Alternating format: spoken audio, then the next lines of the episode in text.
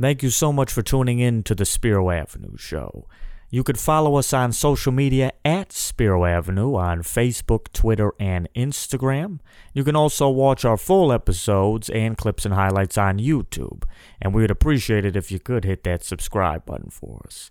Anyways, thank you so much for tuning in, and I hope you enjoy. Oh, man, those... I kind of want to be held after that, kind of like Aidan Hutchinson trying to sack Geno Smith on that game-winning touchdown pass. I feel like I need to be held like Aidan was. Welcome back to the Spiro Avenue Show. I'm delighted beyond belief to be joined by two, at this point now, recurring guests. Natalie Sparbeck making your second appearance. Welcome back to you. Thank you, Justin. Happy to be here. It's good to have you. Adham Beydoun, your 17th appearance. You're showing up to shows you're not even on camera. It's great to have you. I'm excited. This is going to be sort of a two-pronged episode with a couple, little branches and deviations along the way. But I want to start where I think we kind of have to. The Detroit Lions and what I would argue would be a deflating loss, a loss that forced the fan base to have a newfound perspective after this just unbelievable excitement that this whole summer has been. This was one of the more sobering defeats in my lifetime as a Lions fan, and certainly one of the most sobering I can remember in September. I mean, typically when you're waltzing around, moping around like we were in the past few days, it's a late season swoon, a late season loss. Natalie, where are you at with this? I mean, you were there. I was there as well. The anticipation was wild. They had every reason to think they're going to win. They seemed like the better team. I thought they played like the better team for the most part. The turnovers killed them. Coming out of that, where are you at? You came in so optimistic. Are you reset? Are you still the same way you were 3 weeks ago? Where are you at now? I don't want people pushing the panic button, okay? I understand what happened on Sunday was very deflating, okay? I'm still going through the motions, and we're about to have a game in 3 days. I don't think it's what anybody really expected coming out of that game, to be honest with you.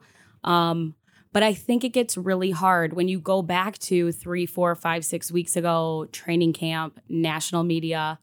Then you go into Arrowhead, and Arrowhead happens. They defeat Patrick Mahomes. I don't give a shit about the asterisk. I don't care about Travis Kelce. They got a road win that they weren't really supposed to win.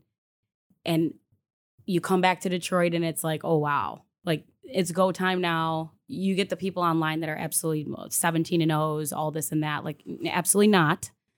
They lost a game that they shouldn't have lost.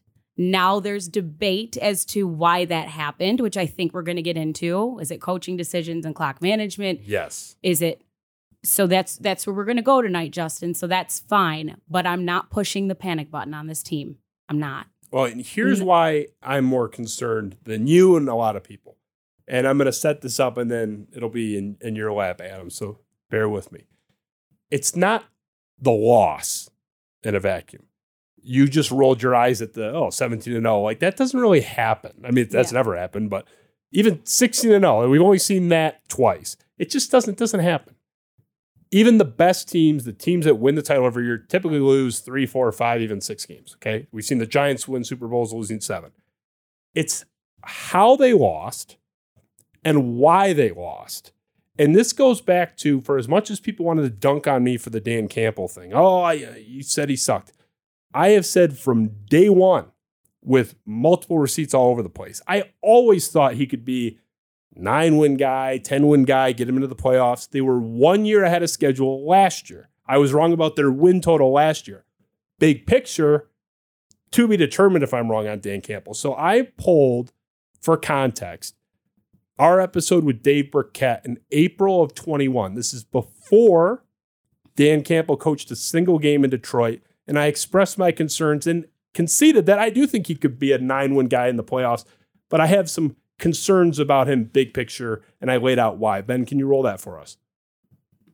So I could even see Dan Campbell, not obviously this year, but year 3 or 4 being 9 and 7, making the playoffs. And, a lot of Lions fans, that's fantastic. I have a higher bar, but I could even see that happening. I could see them not going 2 and 14, not being Rod Marinelli bad, But the problem is Dan Campbell is going to be scheming against, you know, I mean, Andy Reid is probably going to be in the other conference for the foreseeable future, but even Sean McVay, and he's going to out-scheme him for a wild card game or a, God forbid, a divisional round game. I just don't see it. It's like, at best, the best happy birthday Justin scenario I can come up with is he's a, you know, the cliche bridge to the future. He goes 8, 8, 9, 7, and then he's like the you know, the white Jim Caldwell, and then it's like, okay, now we're trying to get that sort of back end of that right this time, which we didn't with Patricia. I don't know. I think it's a bad bet. I don't see it happening, but. So, and we went on for 20 minutes in that conversation, and I talked about all the reasons why, when it comes down to it, I don't trust this man to make the right decision. That was based on no evidence at all other than a vibe. The guy had no experience other than an interim thing in Miami for 5 seconds. I've seen nothing to contradict that, and I've only been affirmed. Ben, can you throw up our graphic on what so many people forgot? Everyone talks about Seattle. And they played for overtime, which they did. We'll talk about that in a second. People may forget this same shit happened last year on Thanksgiving against the Bills, where he was crushed for this same exact thing. So Thanksgiving last year against the Bills, one of the few games they lost in the back half. Had they won, they would have been in the playoffs, by the way. So this is not inconsequential. The Lions have the ball at their 25, trailing by 3 with 2:40 left. All 3 timeouts. The plays speak for themselves. Run. Screen pass, run, screen pass, run, run, incomplete screen pass, quick little 5-yard slant. They use their timeout, incomplete deep pass, field goal ties the game with 23 seconds left. Obviously, most people remember, if you're a Lions fan, the Bills then got in field goal range in like 8 seconds and then won the game in regulation. They didn't even go to overtime. But Dan Campbell was playing for overtime against Buffalo when they had the ball deep in Buffalo territory, first down, 2 timeouts left at the end. They left the game with 2 timeouts in their pocket. It's insane. They lose that game last year when they were moving the ball in that game fairly well. They had 400 yards of offense. Goff was sharp. They were playing for overtime. They didn't even get there. Obviously, we know Seattle, if you can run that, Ben, we know what happened. Same kind of shit, but honestly, even worse. Ball at the 50, trailing by 3, 1:44 left. All 3 timeouts, short pass, run, short pass. First timeout with 26 seconds left, which is absurd, and you could spend 20 minutes on that alone. Incomplete short pass, second timeout with 3 seconds left, field goal ties the game. So we all know what happens. Seahawks win. They go in overtime, they lose. Okay. This is the second time in what, 7 games? Buffalo was on the back half of the schedule last year, you know, Thanksgiving. Second time in 7 games that this guy blew it because he was scared. If they don't do it against Buffalo, they're in the playoffs last year. If they don't do it this year, they're 2-0 and have a commanding lead in the division early. I don't trust them. Adam, am I crazy to look at this 2 times in 7 games? Doesn't even talk about Baltimore as first year. There's been like 7 of these in 2 years, 2 and some change. Am I crazy? Baltimore, Minnesota, I mean, we can go on and on. Ben, if you don't mind, can you throw it back up, the Seattle graphic? Because, you know, the one thing you did leave out on the screen with the short run and the short pass, or short pass and then the run, those were 27 yards of offense in total on 2 plays. So they were at the Seattle 23, 27, I believe. And then they let the clock run down another 30 seconds before that short pass. And by the time he was tackled, they called the timeout, 26 seconds left. That's what kills me. Even more than anything. Yeah, we're going to run through Buffalo. It's the same shit. What I don't understand is, you know, there's this Twitter battle going on where win probability matters and what coaches are doing the most for their teams, right? Dan Campbell leads the NFL in added win probability, and that's like a whole thing right now. All the nerds behind their computers are jacking off behind the screen. Everybody's happy. Dan Campbell leads the NFL in the statistical category. Who gives a shit? When he shouldn't be aggressive... 4th and 2 at his own 17 against Kansas City. What does he do? Look, it worked. But again, risk. You get the first down. Congratulations. You have 81 yards to go still on the road. Like, you're not getting into field goal position or sneaking across midfield and you just stole a possession. You still got 81 yards to go on the road in Arrowhead. That's not smart. It worked out great. It's not smart. And that'll bite you in the ass 9 out of 10 times in the NFL. And then when he should be aggressive, Seattle, he puts his guns back in the holster, and I don't get it.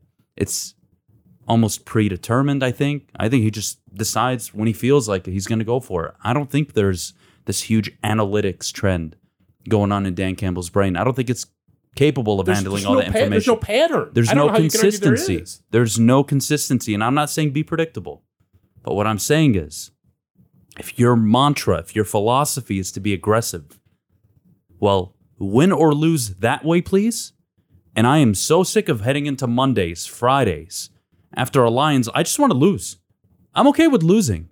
You lose to the better team. You lose to a team that made one extra play, or they didn't turn the ball over and you did once, and that was the deciding factor. I can live with that shit.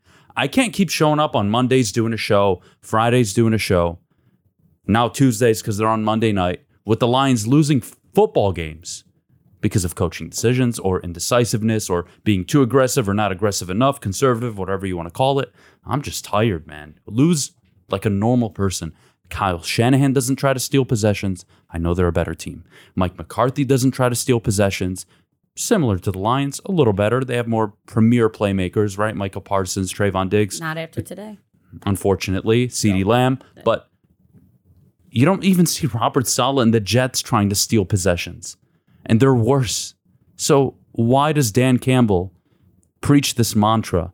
And then when the lights are shining the brightest, he backs off. I don't get it. I don't think you even mentioned the punt on their own, or the decision not to punt on their own 45. Or the field goal that they left. The 3 points they left, a 48-yard field goal. That was bad. To me, I did not agree with at all.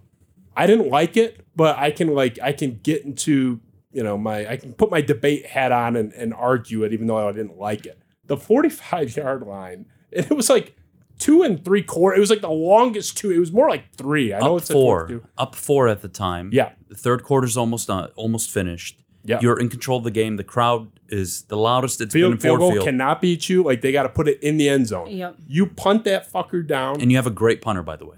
That too. That ball's probably at like the 9-yard line or thereabouts. I mean, I'm going to trust them. They've got 90 yards to go. And that's the thing, what people don't really understand. I know Aaron Glenn is under a lot of heat, rightfully so. I know the defense isn't playing the best, pretty obvious to tell. But when you make an offense go through their entire play calling sheet, you're giving your defense more opportunities to pick out what a play could be. And yeah, 2-3 first downs, they'll probably get them, but they're still at midfield, even if they did that after the punt. 2 first downs at the 45-yard line, they're in the red zone.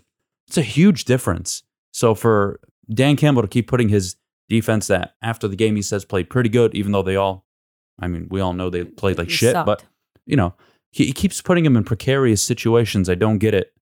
I just want some consistency. And if you want to go wild, wild west, gung-ho, and try to win the games being aggressive, be my guest. I don't mind. Just be consistent about it. When he lines up, Natalie, you're at the game. You're watching it. He lines up with the offense on that 4th and 2 3/4 at their own 45. Did you think they were going to snap that ball? I was telling everyone around me, like, hard count, take the delay of game, punt from your own 40. They got a great punter. It's not going to make any difference anyway. If anything, you're protecting yourself against the touchback. I thought there's no way they snap it. I did. You saw it coming. Because like it, hate it, love it, that's his brand now. Well, it wasn't his brand when he played for overtime at the end of the game. But that's the problem. It's like, if you're going to give me that shit, don't turn that switch off when I actually need it to be on. Right. That's what Adam is saying. It's like, when I need you to have balls, you're shrinking. When I need you to play it safe, you're carrying around your Randy Marsh balls with the wheelbarrow. Like, what are you doing?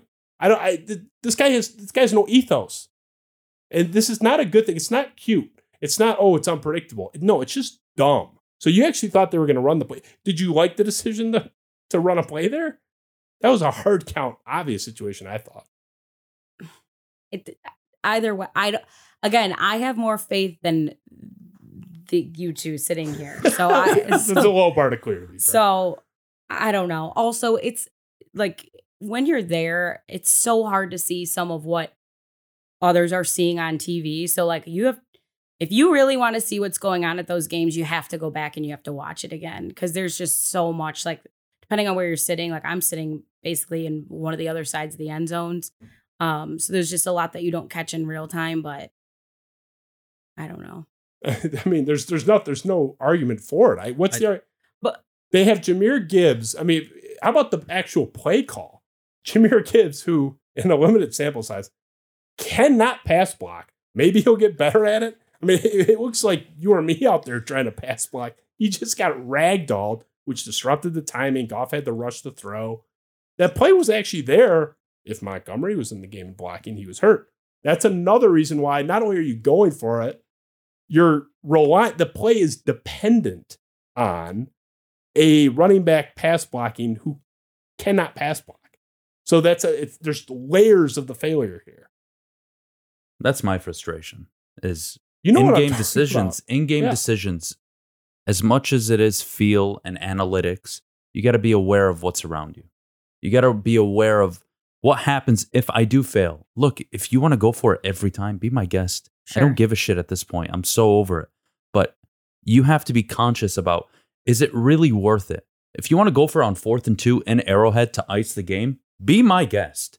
You're trying to beat the Kansas City Chiefs on the road. Do that. Well, no problem at all. But also remember, if you give Patrick Mahomes a short field, he only needs a first down to get into field goal range. So pick your poison. Right. I just would like a little bit more consistency, which it's not even consistency, it's maturity. I think he's immature as a head coach. I don't really think he has a sense of what the hell is going on. And what drives me nuts is the roster's much more talented than it was when he took over. There are expectations going into the season. I'm not saying he has to win 13 games to keep his job. I'd be happy with 10, 11, I think wins the division. But for God's sake, can I show up on a Monday and just accept that? I don't know. Kirk Cousins threw for 320 yards, didn't turn the ball over. Goff went toe-to-toe with him. They just had one extra possession in that game because they got the coin flip at halftime or something. Like, give me something other than Dan Campbell was conservative. He was too aggressive. Turnovers, whatever it may be. And by the way, people only talk about the fumble and the interception because I don't even count that Amon-Ra St. Brown fumble, even though it was a turnover at the end of the half. But whatever. Are turnovers on downs not turnovers? Like, am I missing something? It's in the fucking name. Turnover on downs. You had multiple of them. Yeah. It may as well be. Like what?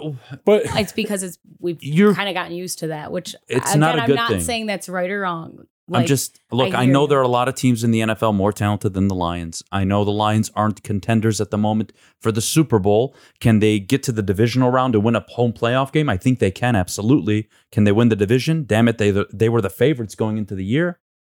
But where you lose me as a head coach is, how do I trust you to go into Philly, San Francisco, even host them?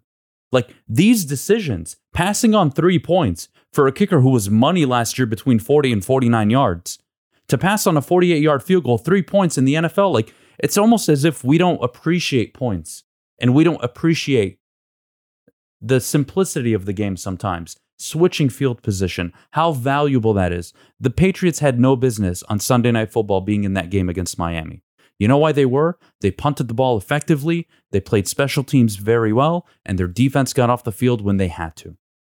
Why? Because they made Tua drive, and when you do that, you can predict what the offense is going to do, and maybe that gets you into a position for a tackle for loss, a sack, a pass deflection, a corner recognizes the pattern, something. Give yourself a shot instead of just, oh man, if I don't get this 4th and 2 at my own 45 in the third quarter, I'm not winning this game. What kind of head coach are you? That's what drives me nuts. I'm not even like Dan Campbell out or anything like that. I just get frustrated because the team's good. You've invested a ton. People believe in the roster. Yep. People don't believe in the defensive coordinator for obvious reasons. And some people like me are going to question the head coach. And I don't mind. And if he goes out, by the way, and has an amazing streak, great. But for God's sake, this is going to bite you in the ass. This is like Jim Caldwell 2.0, but worse in my opinion. At least with Caldwell, I knew he was a pussy. Like, he wasn't going to do anything crazy. Well, that's why they lost the Dallas game, right? On 4th and 1. So I want to know what my coach's identity is, and I want to get behind that. And if he wins and loses, at least he did it his way, not this I don't know what I'm doing. Nato, you tell me. He's not a riverboat gambler because he's lost 2 games of the last 7 because he was a coward at the end of regulation. So you can't call him a riverboat gambler. What is this guy? I don't know. What is his... I mean, you know, the riverboat Ron, when Ron Rivera was on his run with Carolina, but it's like he would go for everything and trick plays and shit. It looked like he was pretty consistently wild. I think it comes down to like the end of regulation stuff, that's where things get real hairy. That's where I think, because if you want to label him, you would label him the gambler, like quarters 1 through 3. But Natalie, let me ask you this. And maybe I'm being unfair because I know they had a few injuries at the time, but they went on the road in New England last year. 4th and 7 at their own, 23, 25, 27-yard line, whatever it was, on the road against a third-string quarterback. They go for it. It results in a fumble 6, I think it was, or a pick 6 the other way. It was one of the two. Warren Sharp said it was the worst decision to go for in like 12 years or something. One of his crazy models. I'm not saying you can win games. Well, actually, that's what I'm saying. You can't win games in the first, second, third quarter. You win them in the fourth quarter, but you sure as hell can lose them throughout the game. Poor decision, and this is like the biggest concern I have. Clock management, game management going into the half, end of the game, even the final 4 minutes, not even the final 2 minutes. It's been a consistent issue. And when you basically shoot yourself in the foot every 2-3 games, I don't know. I don't know how they're supposed to go out and win the division comfortably when Jordan Love couldn't complete a pass in the fourth quarter against Atlanta. Justin Fields is a complete disaster. Chicago should just blow up the stadium at this point. They're not even a competent franchise at this point. And Minnesota, if they lose on Sunday, they got to figure out whether or not they're going to tank for Caleb Williams or they're going to re-sign Kirk Cousins or ship him out of town. I mean, it's right there for a fan base that has suffered for 60 years and you're playing with everybody's emotions at the moment. Fuck you. See, this is why I bring him in. It makes me seem like so calm. So you have no problem. Like no, I what is you your and complaint? I sat in these. You and I sat in these chairs. Yes, 6 weeks ago. Very comfortable chairs. Very comfortable chairs. Yes. And what did we talked about? Game management. We talked about in-game or clock management, in-game decisions. Yes. And I said I'm going to give them the benefit of the doubt. And look where we are, week 2 now. Everything you guys are saying is valid. I'm not here to. I hope you're not trying to own me because I really agree with you guys. No. But that being said, it's week 2. If this was like week 7, I'd be like, this is effed. What are we doing here? Because again, now it is year 3. There, like he said, there's expectations. I don't want to say give it a couple more weeks, but. I don't mind that, honestly. I think that's a great answer. To say, like, I want to see this play out. Because he's not going to get fired midseason. That's not going to happen. No, I don't. Barring a horrendous 1-7, 2-8 start. But even then, I don't think he'd have to kill someone. I don't think Dan is going to. He's going to be there. Yeah. Give him the benefit of the doubt. I don't actually mind that answer. But the question I'm asking, which I don't think anybody has the answer to, is what we've been talking about. What is his identity? He talks a big game for a guy that goes against his own ethos when it matters the most. And again, if you want to go for on 4th and 2 at the Kansas City 45 or whatever it was, 43, to try and potentially win the game, I'm all for it. Be my guest. That's what you need to do to beat the defending Super Bowl champs. Don't get me wrong. But when you make that decision, also understand you're giving literally the best quarterback and best head coach in football 17 yards to get into field goal range. But you keep talking about that, and I get, like you're saying, like his aggression, sometimes his non-aggression and inappropriate times. I think that Arrowhead game, I don't want to say there was no expectation, but I think it was very much just like, hey, we're gonna have ourselves a day, and we're gonna go out and we're gonna just, for lack of better terms, we're gonna F around, we're gonna do what we do. I'm gonna be Dan the Gamble Campbell, and we're gonna see how this plays out. Which was fine because and that's truly how I feel. Now I do feel very differently about Sunday. I think that there was they're two different games. Right. If you do that on the road against Kansas City, I fully understand it. Even if it backfires and you lose the game. I can understand trying to steal a possession or two against the defending Super Bowl champions. Yeah. It was such you're not underdog mentality. Sorry, I don't want to cut you off. No, you're fine. It was such underdog mentality going into Arrowhead. There is no reason why we should have left Ford Field on Sunday feeling like that, and all of us sitting in these chairs 3 days away from game day feeling how we're feeling now. It just, I don't want to say it's inexcusable, but it just was unnecessary, right? The loss. The lack of urgency was unnecessary. After the second first down when they had all three timeouts was the end of it. That Here's the bottom line. We even the people that love the fourth down shit, they were one of the bottom 10 teams in conversion rate in 21, even though they were going for it every 5 seconds. They weren't top 10 last year. They were middle of the pack. And in this itty-bitty sample size, they were 1 for 3 in week 1, 1 for 3 on fourth down in week 2, 2 out of 6. The good teams in this league, any given year, the top 7 to 10 teams, 60% and above, 59.2 and above. The Chiefs led last year with like 77. I think the Eagles were like 76. The good teams, the teams that are good at it, are in the 70s. We're 1 for 3 times 2. We got lucky that the Chiefs couldn't catch a ball. I mean, I don't even talk about the injury thing. The injury thing I don't care about. That always happens. What doesn't always happen is NFL receivers dropping 4 passes, 1 guy in the same game with the ball right there. That was not that. And there's no asterisk. Believe me, I'm not going that way. Sure. But I'm just saying there is a very easy world where I could get to this team being 0-2 right now, in large part, because of this nonsense on fourth down. And the fourth down stuff is not even close to as egregious as this playing for overtime shit. If you were, and I talked about this with Adam the other day, if you're a Seahawks fan, Natalie, or you bet them and you got your mortgage on them, what are you hoping the Lions do there? You're not saying, oh, I hope they go over the top and, maybe we'll pick them off and win in regulation. You are praying for overtime. Yep. The ball's at the 50 with 3 timeouts left in them. The clock's not even a factor. They could have been at their own 10 and had plenty of time, 1:44 and 3 timeouts. Are you kidding me? With a good offense, an offense that had 400 yards plus already before that drive even started.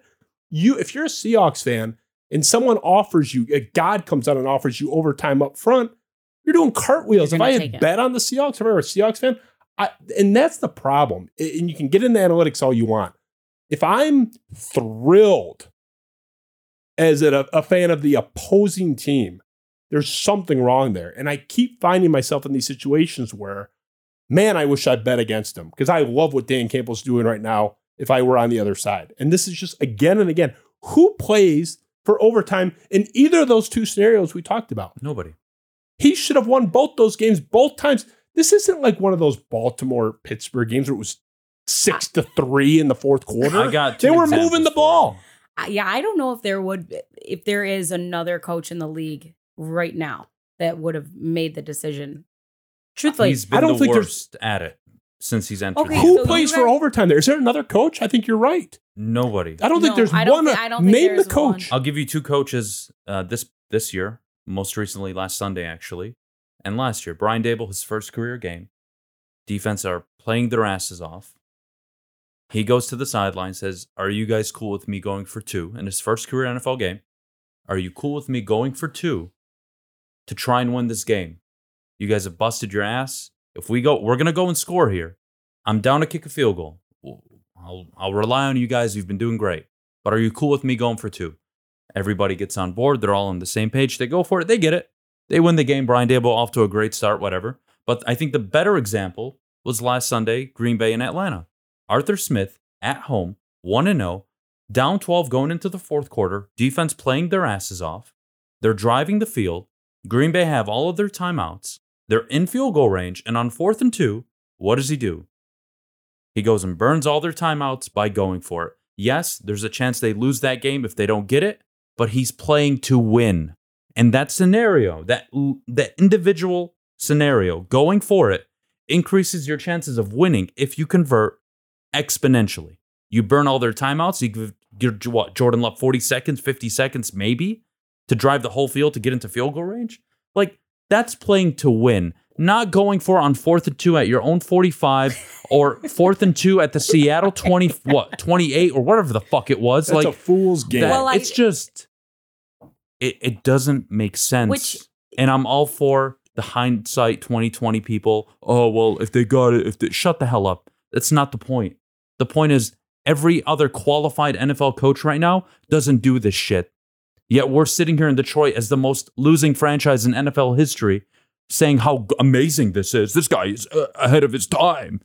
Fuck you. But even the body language of both the Buffalo game last year, which ended up costing them the playoffs in hindsight, and this game against Seattle. He was tense. The body language of that last drive, because there's some people out there that are like, oh, actually, they took that one shot downfield, just like a 9-yard pass to Amon-Ra St. Brown that was incomplete because Goff was hurried.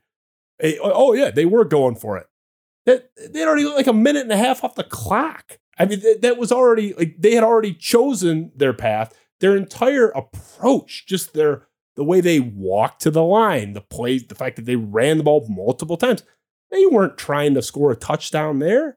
They if you're in that situation with those timeouts, yeah, you can run the ball and use your timeouts. And I agree with what Campbell said about, I don't want to leave them, a minute 20 left. But that's the other thing. That guy's priority was wrong. And go ahead. I'll let you, I know you want to jump in. No, just more so going along with what happened at the end of the game, playing to go into overtime. Yes. What bothers me is statistically look at the defensive side of the ball right now and look at the offensive side of the ball. Look at the numbers that our quarterback's putting up. So what bothers me now that we're having a discussion is you're putting almost more faith in the defensive side of the ball. That is struggling, that is so many gaps and holes right now, as opposed to your offense with what they're doing. And Jared Goff, who we can all sit here and talk about Jared Goff, but that is a little odd to me. But can we just acknowledge? You're putting more of your faith in your defense. 100%. That we know, especially if they're having a phenomenal game, it's like, okay, but no, from a bird's eye view of the Lions, people are talking about what? Their offense, the offensive side of the ball, Jared Goff. We're not talking about, they are talking about the defense, but that's in a very negative light right now for the most part. But the thing that kind of sucks is if you go and look at the game that they did have, stopping their run in Kansas City and stuff like that, it almost looked like a totally different game, which pisses me off. Oh, I just think the receivers caught the ball. That was the difference. The separation was there in Kansas City. They were wide open in Kansas City. And Tony, why are they playing Tyreek so Hill. Much soft coverage? Why are they doing that? I don't want you to lose your point because I want you to finish on this one. What we forget really was if they go down and they're aggressive and they have faith in the offense, like they should. It's a 4-point lead if you score a touchdown, and even if you give them a minute 15, a minute 9, whatever it is, with a timeout or two. They not only have to drive the length of the field, but you are going to basically protect the sidelines, make them stay in bounds, play hurry-up offense, and when they get to the 35, 30, 29, 28, you're basically covering the red zone, or the end zone, and you're not letting anything there. Like, it is so hard to score touchdowns late in games when you're trailing. It is so difficult, especially when the time is against you, because the team knows what you're going to do. And then you have to deal with the pass rush. But then look what the whole defense excuse is beyond me. It really is. And even with timeouts and a minute left, to go the length of the field where you have to score, they're going to take away the sideline and the deep pass. It just takes time to run plays. Even if you have timeouts, once there's like 50 seconds left, you got to go the length of the field. Just plays take time. I know it sounds like a simplistic. Do you think, I don't want to cut you off. No, you're good. Go ahead. Do you think that something flashed in his mind of what happened on Thanksgiving against Buffalo? I think he, I'm not defending him, but I think he probably freaked. He was like, well, he's an idiot because Buffalo needed a field goal. It's a great argument. But you also are playing with Josh Allen and Stephon Diggs in that. I was actually going to make that exact point was I was wondering, so it's a great job by you. I'm wondering if he's in his own head where he was so traumatized, and that's what we're getting to in a second. Because when he explained this, his thinking is so backwards. Ben, can you play the little Campbell explanation for why they approached it like they did, which was just absurd? Can you run that for us? I wanted to take it as it came, and here's what I knew. They had 2 timeouts, and I did not want to give that ball back. That was number one, do not give this ball back. Number two, can we get down there far enough to score a touchdown? But And so I already had in my mind, if we get it to a certain point on fourth down, we will go for it. If not, we won't. So kick the field goal. I felt like our chances were really good in overtime, and it didn't work out. Listen to what he says there, and I believe him. And everything he did and their approach reflects that he's telling the truth there. What did he just tell you their first priority was? Making sure Seattle didn't have too much time to come back, and scoring a touchdown was secondary. Taking the lead at the end of regulation was a second priority to not giving Seattle too much time to respond to the touchdown. That is not a misspeak or me nitpicking, because everything he did reflects that was his priority, because they were running the clock. They were running the ball and draining the clock. They ran three plays. It was on like 27 seconds left. Am I taking crazy pills? Is it not absurd to have your primary motivation? Everything they did reflects that that's what he meant to do, and what he said reflects that. What am I missing? It's absurd, is it not, to have your priority one be make sure we run the clock, like we have the lead? Maybe if you're tied, maybe you're kicking the field goal. That's different. I can't believe he said his first priority was make sure Seattle can't answer. That's a secondary consideration. In a perfect world, you don't want to score too fast. How is that secondary to actually taking the lead? Again, I'm not defending. And like, I want to hear what he has to say. But so Detroit, they go down. They, you know, he says, okay, let's go for it. Goff, you're going to get this ball in the end zone. There's time left on the clock. And Seattle goes back down and they end up winning that game. What do you think the narrative is there then? Aaron Glenn's a fucking idiot. So, okay, that's fine. I'm not rhetorical. I'm asking you guys. At least my head coach isn't. I agree. There'd be criticism, but it'd be in a different direction. But that's Dan Campbell's own problem.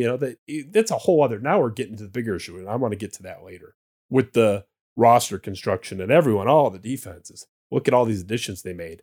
And I'm the asshole for being skeptical, and then look what happens. No, but they didn't address the defensive line, and that or is the secondary. That's Jerry Jacobs just got burned again. That's what I heard. I'm sorry. Yeah, but that's Emmanuel Mosley.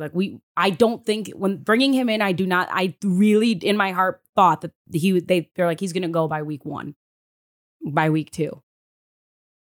So that's another topic. But if you combine the Buffalo and the Seattle games, and I'll finish on this point here between the two, because I didn't add these up before. But what were there between the two, Ben? You made the graphics 17 plays between those two possessions, give or take. Well over 10. They took one deep shot combined, one, and that was in the third, and I think it was third and short. It was the Bills game. They took the one incomplete deep shot to Amon-Ra, incomplete, no problem. How do you run one play out of 17 in those two situations combined? Anything longer than 8 yards. I can't. Everything was run play, screen pass, 6-yard slant. In 17 plays, I get one deep shot.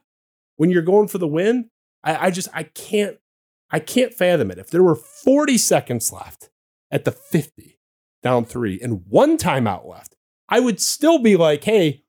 Yeah, get me the first down. I got to get to the 40, so I had at least a shot at a field goal. That's priority one. You got to get in range. But I would want my team taking shots. I would want to go for the win then. A minute 44 with 3 timeouts, they could have had half that time and 1/3 of the timeouts, and I would still think his approach was absurd. I don't even know what to make. There's not, and you said it, Natalie, there's not another coach in the league that would manage it like that. It's insane. Anyway. Well, he's our coach in Detroit, Justin, so leave Dan Campbell alone. He's fine. He's 2-15 in September. 33% fourth down conversion rate. Don't interrupt me. Dan Campbell is 2-15 in September and October. He's got this. Yeah. Just shut up. He's got it. You're a meanie. 1 for 3 on fourth down times Natalie impression. Nice 33. I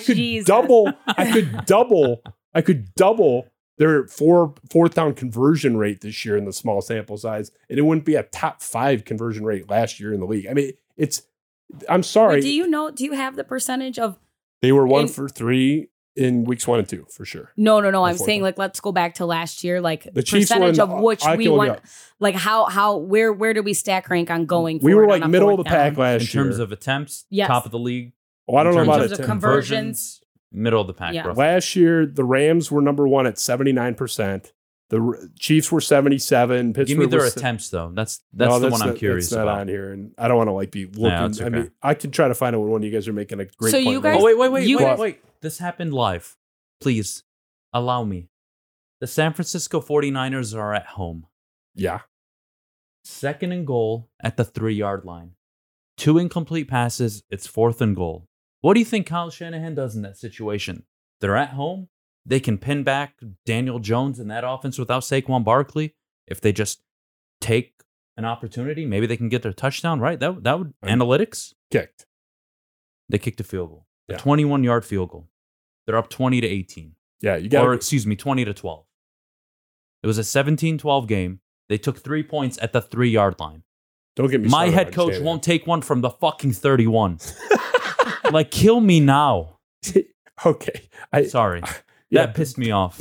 Bury me next to you. So we've belabored that point. Let's move on to something else. Yeah, but positive. The only thing I do want to ask you guys, though. Yeah. Okay, so this is week 2. It's year 3.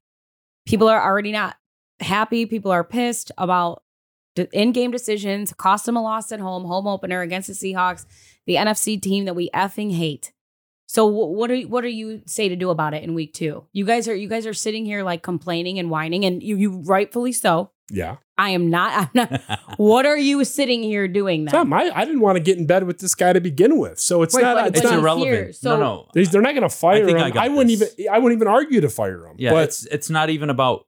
He's not the coach. It's nothing to do with his job status. He's the head coach of this team. Yes. The issue is these type of games and these. 7, 8, 9 games like this where you are questioning his decision-making. They butt you in the ass, not in week 2.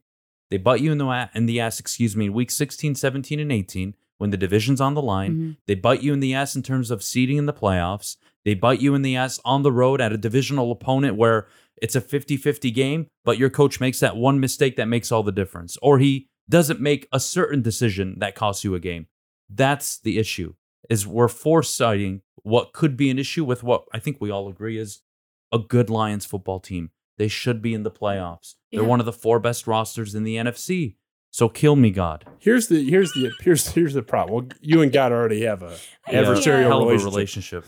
Yeah, famously. Here's the thing. I understand it's week 2. Calm down. They missed the playoffs by 1 game last year because of this nonsense. What would you bet that they either make or miss the playoffs by 1 game this year? Pretty good odds. Whether they make it or miss, either side. It would be even money. At worst, does anyone think they're going to make the playoffs with a multi-game lead? I don't. Yeah, but there's a lot of people that do, Justin. Okay, even if it's 2. Okay, well, we're halfway through. He burned 1 in the 2nd week with 15 games left. So I get, it's week 2.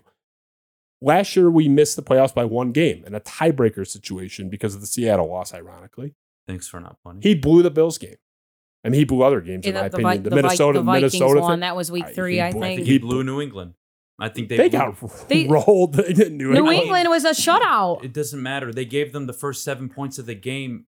No, his coaching was garbage, but they were dead on arrival, in my opinion.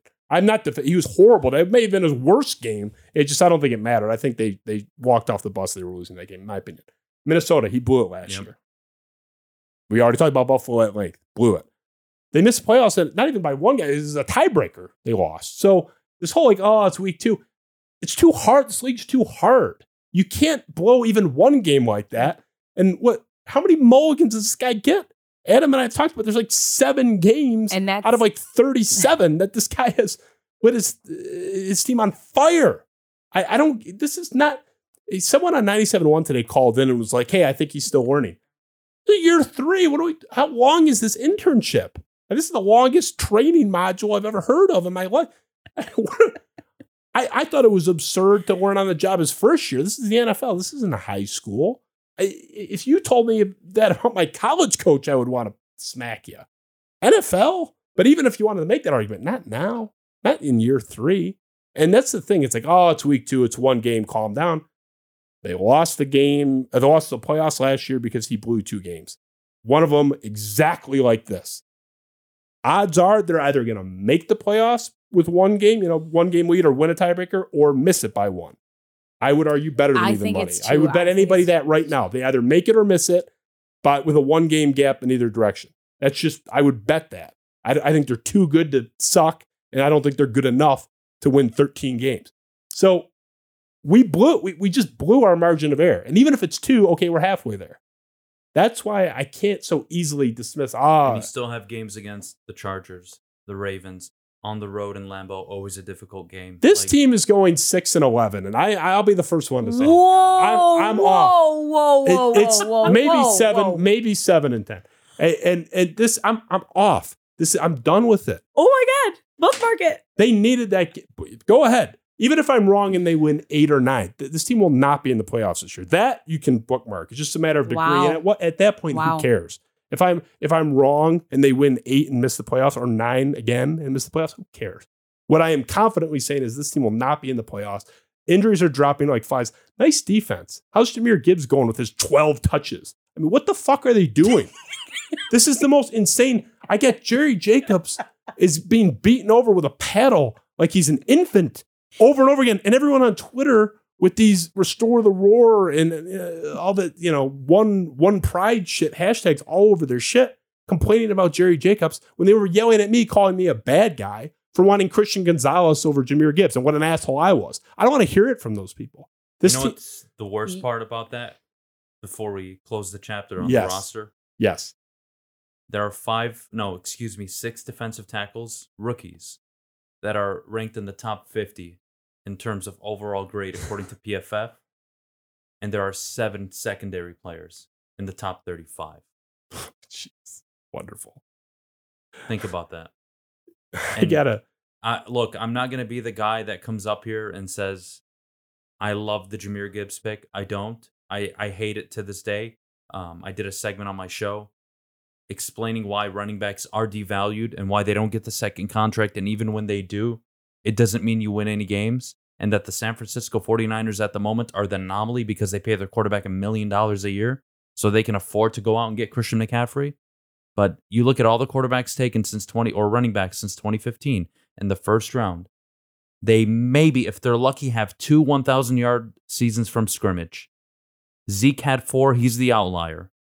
And then there are more 2nd, 3rd, 4th, 5th, 6th, 7th round running backs that have more yards from scrimmage in a single season than all those first-round picks. Who is the last team to win a Super Bowl with any type of investment whatsoever at the running back position? Do you guys know? The hell if I know. Seattle Seahawks with Marshawn Lynch, who also had investment, though not really. He wasn't a top 5 paid back, but he was above average. To be fair, they had the best defense in the league.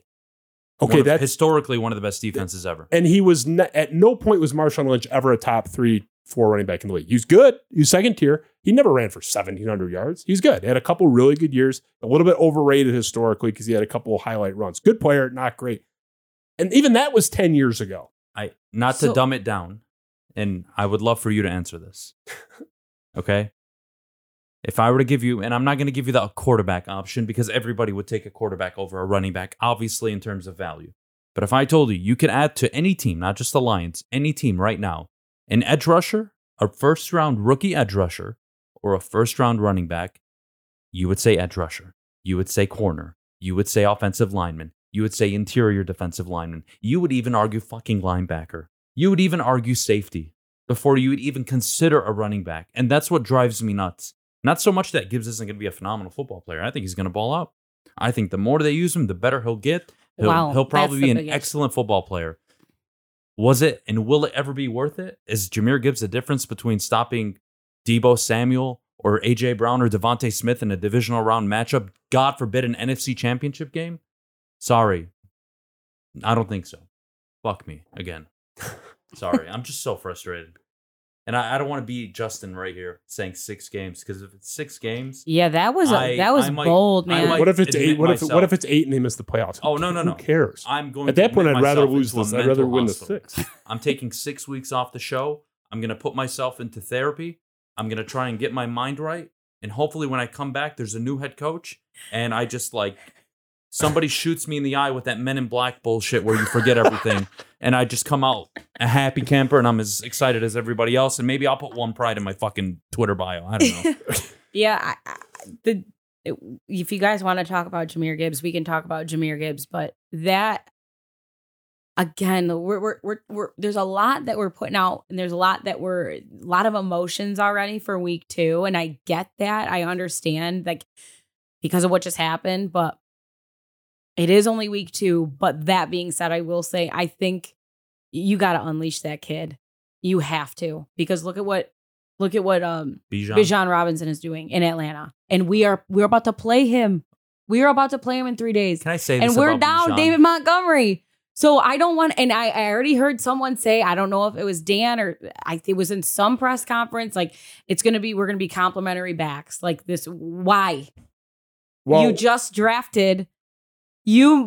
But you're thinking old school. And this was the one argument I did make where I'm trying to make it make sense. You want him to hold off. No, I believe the future of the NFL, the future of the running back position is 60%, 65% even pass catcher, and 35% bell cow, which you can do by committee. I didn't say for him to be a bell cow. Oh, I know. I'm just saying I think that's the future. So I'm okay with that. But even then, a first round pick, even Bijan. The only reason Bijan Robinson, who by the way was probably the best prospect coming out, I think we all agree is a generational talent, but even Bijan, they're going to run him into the ground in Atlanta. And it doesn't matter how good he is, because Desmond Ridder is the quarterback, and I don't care how much I love Arthur Smith, he's not overcoming Desmond Ridder, and neither is that football team. He's not Kyle Shanahan. They're not as talented as the 49ers. It's just, there's a ceiling there. So even if you get Bijan, congratulations, you're still quarterback deficit against 17 other teams every year. Let's put up Bijan versus Jahmyr Gibbs, Ben, because we actually prepared that as part of the program tonight. So let's throw that up. So, obviously, 2-game sample size, 255 total yards for Bijan, 1 touchdown, PFF score, which I'm a PFF guy. I'm not beholden to it, but I like it.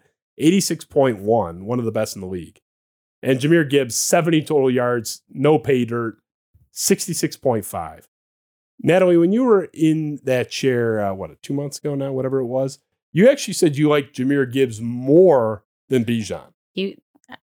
A 2-game sample size, I'm not going to be like, hey, come on. It's like, there's no toll for you to pay. It's way too early on that.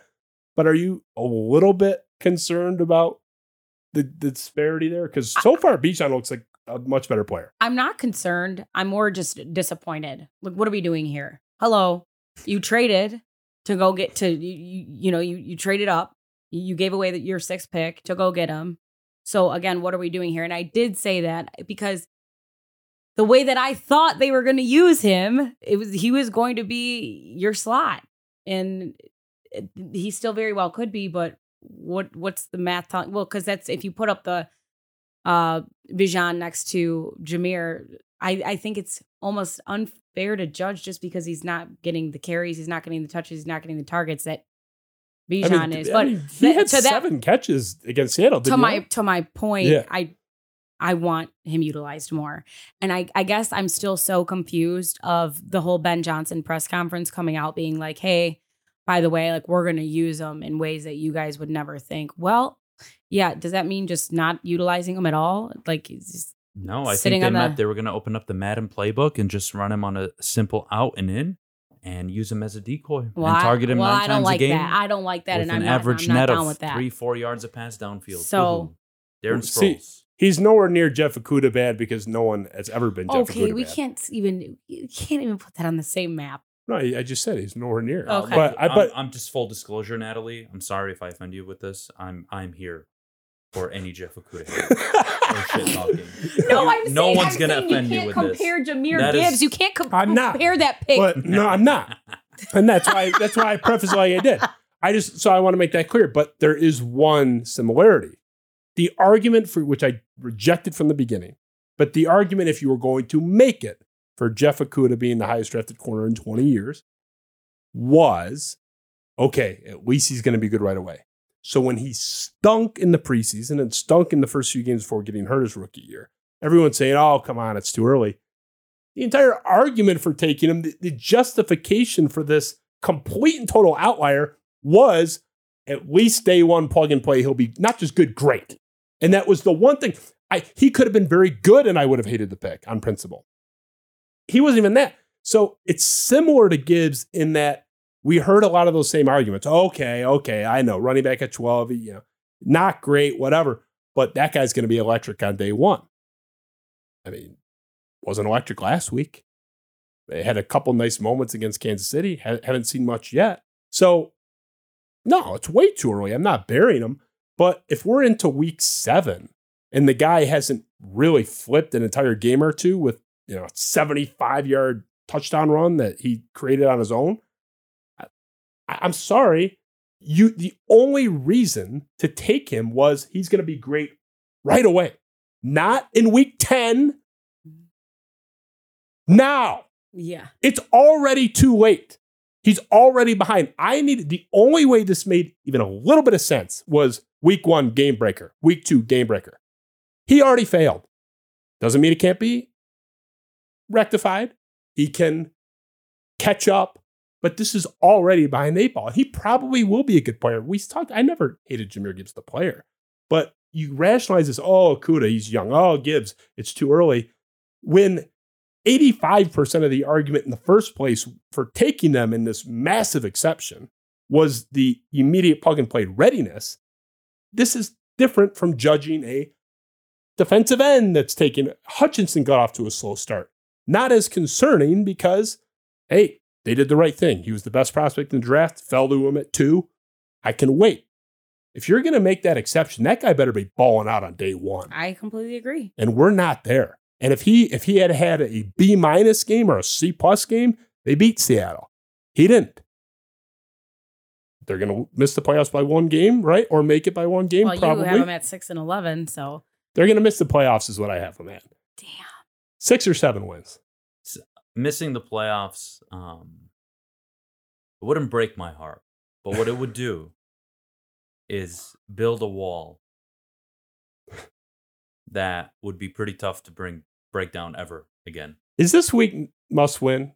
This is a rare week. They'll be 1-3 if they lose to Atlanta because they're going to Green Bay. Yeah, they're going to Green Bay. Oh yeah, where they're like 2-21 all time. Where they won't be able to prep for Jordan Love. Not that he's some mystical. But Green Bay has a good roster though. But it's still a short week. It's essentially walkthroughs and rehab. Yeah.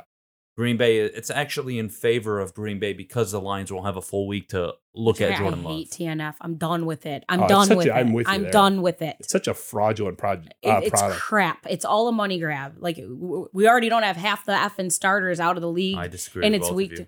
Ew. Enough. You like it? Enough. What do you want me to sit with my wife next to the fireplace on a Thursday night? Or me sitting there. No, I want football. My players to be able to dress past week 2. It's a 53. I don't need 18 ACLs blown out. It's a 53-man roster. I got college on Friday night now. Every night, I'm done with it. Like you got the Spiro Avenue show on Thursday. It's like plenty of entertainment. I'm with Natalie. It's the first thing we've disagreed on in 2 years. I mean, I like having football on. I love it too. Right. We're with you on that part. But like if we're like the god over the league trying to do the best thing for the sport, no way. Who thinks it's a good thing for the sport? Like for the sport, not for the money, not for the bank account. That's the argument. Like for the sport, I'll give you that one. It's a bad thing for the sport. The games aren't good. Guys get hurt. Well, what happens is that they always schedule these games. Oh, rah, prime time. We're gonna put these people that barely made the playoffs into all these prime time slots. And then the next season they suck. It's like an up down thing with the way that they schedule these games. It makes me mad. You asked the question: is it a must win? On yes, 1,000%. You do not. We already know statistically what this team does at Ford Field as opposed to being on the road from a win percentage. I wish we had the stat. I think it's much better at home. Well, it's actually just not good at all because they're 14, 29 and something. Under it's the worst franchise in the history of sports. So under Dan Campbell, I'm referring to not. Yeah, but there's no advantage when Dan Campbell's your head coach. I don't know. You do hear a lot about up-down theory, and I don't know how you guys felt because we didn't talk about it, but leaving Kansas City, I feel like there was more pressure going into that Seattle game than there ever was going into Kansas City. Because it was a playoff game. 100%. It was, and 100%. that I hate that whole NFC matchup as a whole between us and the Seahawks. They've effed us now 3-4 time and time again. But yeah, like now it's another NFC matchup. We have a banged up as hell roster. Welcome to the NFL. Sure. We can go through every injury report today, and it doesn't look good for any team, but I think I think we're letting them off a little bit with the whole injury thing. Well, was the secondary even improved 2 weeks? No, I mean, that's no excuse. No excuse. We talk about depth. We talk about what they did because it's interesting because you keep talking about like non-existent secondary. We haven't even had a chance to see it yet. So, and now CJ's out. We haven't seen Emmanuel, and so now it's basically who you're running with. Jerry Jacobs. Right. And I mean, we only beat the Chiefs because they didn't have Kelsey. So I don't really want to hear it. But that's what I'm saying. I don't really care. The excuses of the injuries. Like you have quarterback's the only one I accept. Yes. If your quarterback goes down, I will have your back as any team in the league. If your quarterback goes down, I'm with you. Any other position, I don't want to hear it. They have to figure out a way to roll that team on Sunday. Green Bay has won 78% of their games at Lambeau since I was born. It's something crazy. It's above 75%. They go, before the schedule change. Not to be a Debbie Downer, Lambeau is likely a loss, win or lose against Atlanta. That's going to be a tough game on a short week. Probably. So winning at home against Atlanta is a must-win game. Let's go to something else I felt I was right about and everyone was stupid for disagreeing with me. Uh-oh. Christian Gonzalez. I touched on it. Ben, let's run the Christian Gonzalez slideshow. This is the guy I wanted at 12. There it is on draft day. Well, I think it was the next day, technically. The Lions should have drafted Christian Gonzalez at 12. He went to the Patriots. What do we have on Christian Gonzalez, Ben? What else do we have in store? Oh, all-pro wide receiver Tyreek Hill admits Patriots rookie cornerback Christian Gonzalez is real good. He did a number on Tyreek Hill. Tyreek Hill was very frustrated against Christian Gonzalez. What else do we have, Ben? Oh, he's the third best cornerback in the league so far through 2 weeks. As a rookie, a guy who's 21 years old, by the way. A 21-year-old quarterback has been the third best quarterback. Now, it's only 2 games. This guy has been absolutely dynamite. You think he would have flipped that outcome instead of Jahmyr Gibbs? If you could put Christian Gonzalez instead of Jerry Jacobs in that game against Seattle, they're 2-0 right now. Can I be pessimistic for a minute? What was I being? Optimistic to an extent. But go ahead. One, you should have showed the tweet where I commented under you and I agreed with you. I was supporting you because you were getting a lot of shit for it. Okay, constantly. But who's to say? Christian, one, by the way, I want to give credit to New England. They always coach up their secondary players. That's the one thing Bill Belichick never misses on. J.C. Jackson, all pro with New England, goes to Brandon Staley, who is Brandon Staley. We don't even want to talk about that right now. Forgot how to play the cornerback position. Asante Samuel, Ty Law, you go through all the corners. Malcolm Butler out of nowhere. They've always had great secondary players. So am I shocked, Christian? I think he went to the best place. He comes to Detroit. Maybe he's Jeff Okuda. And not to be Mr. Downside, but I'm just saying, where you go matters in the NFL. Yes. And if you're telling me Christian Gonzalez gets to get coached by Aaron Glenn, that is not encouraging. He'd be better than Jerry Jacobs. He'd be better than every corner, actually, that they have. He'd be the best. I'm done. Given what we've seen from him, that whole train. Wait, what train? What? Jerry Jacobs. Oh. It's not happening. No. Go watch the film. He was lined up against DK Metcalf 1-on-1 in the red zone. They played a weird disguise for cover one. CJ Gardner-Johnson blitzed. By the way, the best pass cover linebacker on the team, Jack Campbell, which is why you drafted him in the first round, by the way, was on the bench. Malcolm Rodriguez decided to drop into zone, and instead of going to the fucking sideline, which was his responsibility to cover C.J. Gardner-Johnson, he actually decided to go play patty cake with the fucking safety in the middle of the field, leaving DK Metcalf open, obviously, because Jerry Jacobs couldn't cover me in 1-on-1. He probably could. He would kill me, actually, but that's not the point. You get my point. Christian Gonzalez, way to go, I understand what you're saying about Belichick being a savant defensively. That's granted. He was also, not the entire game, but for stretches of that game on an island against Tyreek Hill. That's not coaching. That guy's a baller. Hey, go cover Tyreek. That's not Belichick's scheme. He's just great. He's a hell of a player. You were on this before anybody. or to my knowledge. So if anybody was on this before, I apologize. But from my Twitter feed, Justin was on this via text and Twitter. Even when the Lions went out and got Mosley, Sutton, and Johnson, good signings.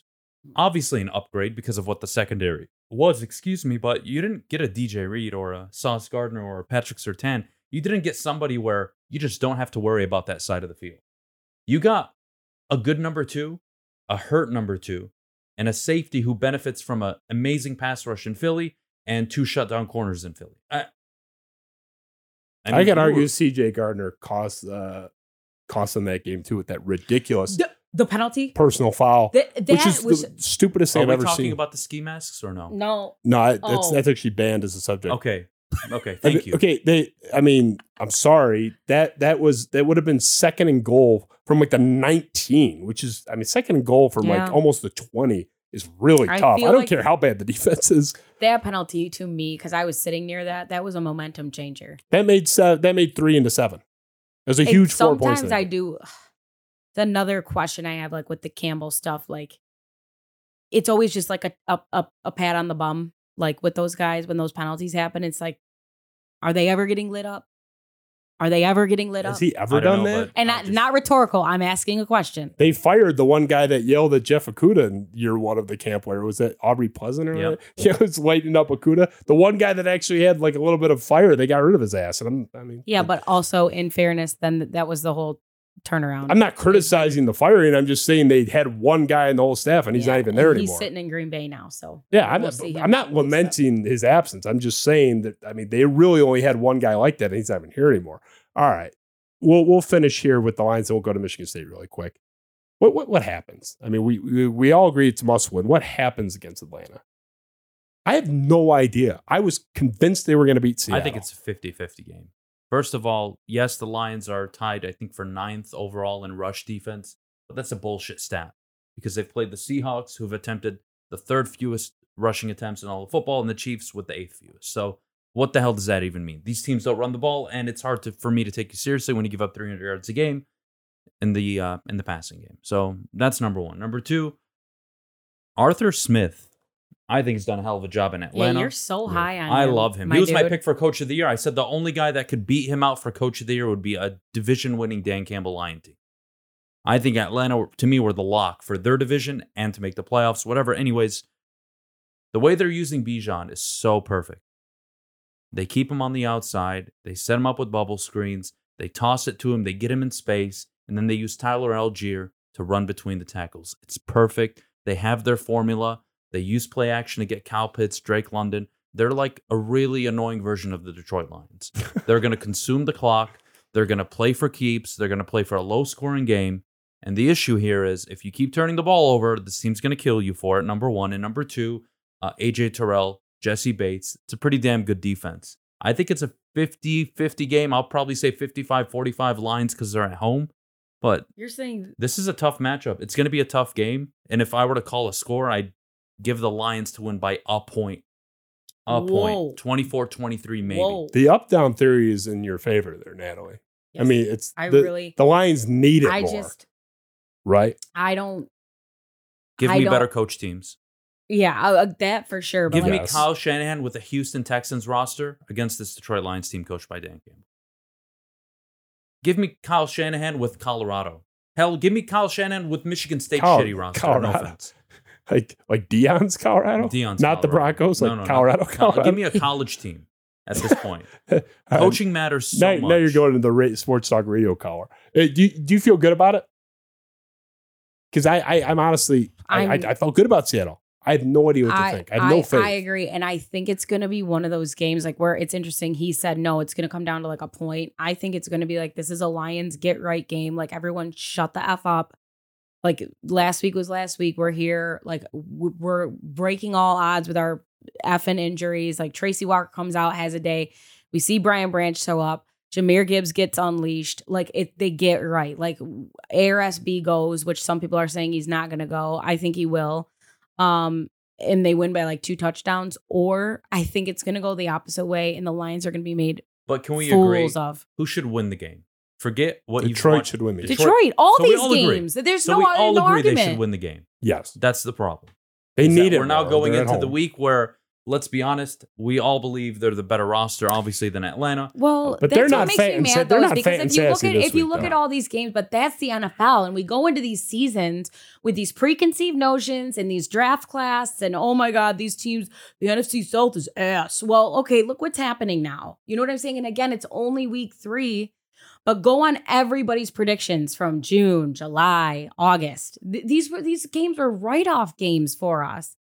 And now the fact that we're even sitting here having conversations about what's going to happen with this team on Sunday, it sucks. It's not my fault. And again, it's not just that they lost. It's how they lost. Yeah. We're not even talking about this if Montgomery doesn't fumble the first play out of the half. That's my whole thing is like, is there heartburn sitting here about Dan Campbell and what happened on Sunday with his clock management and his decisions? But it's both. If Detroit walked away with a victory. Yes. To the NFL.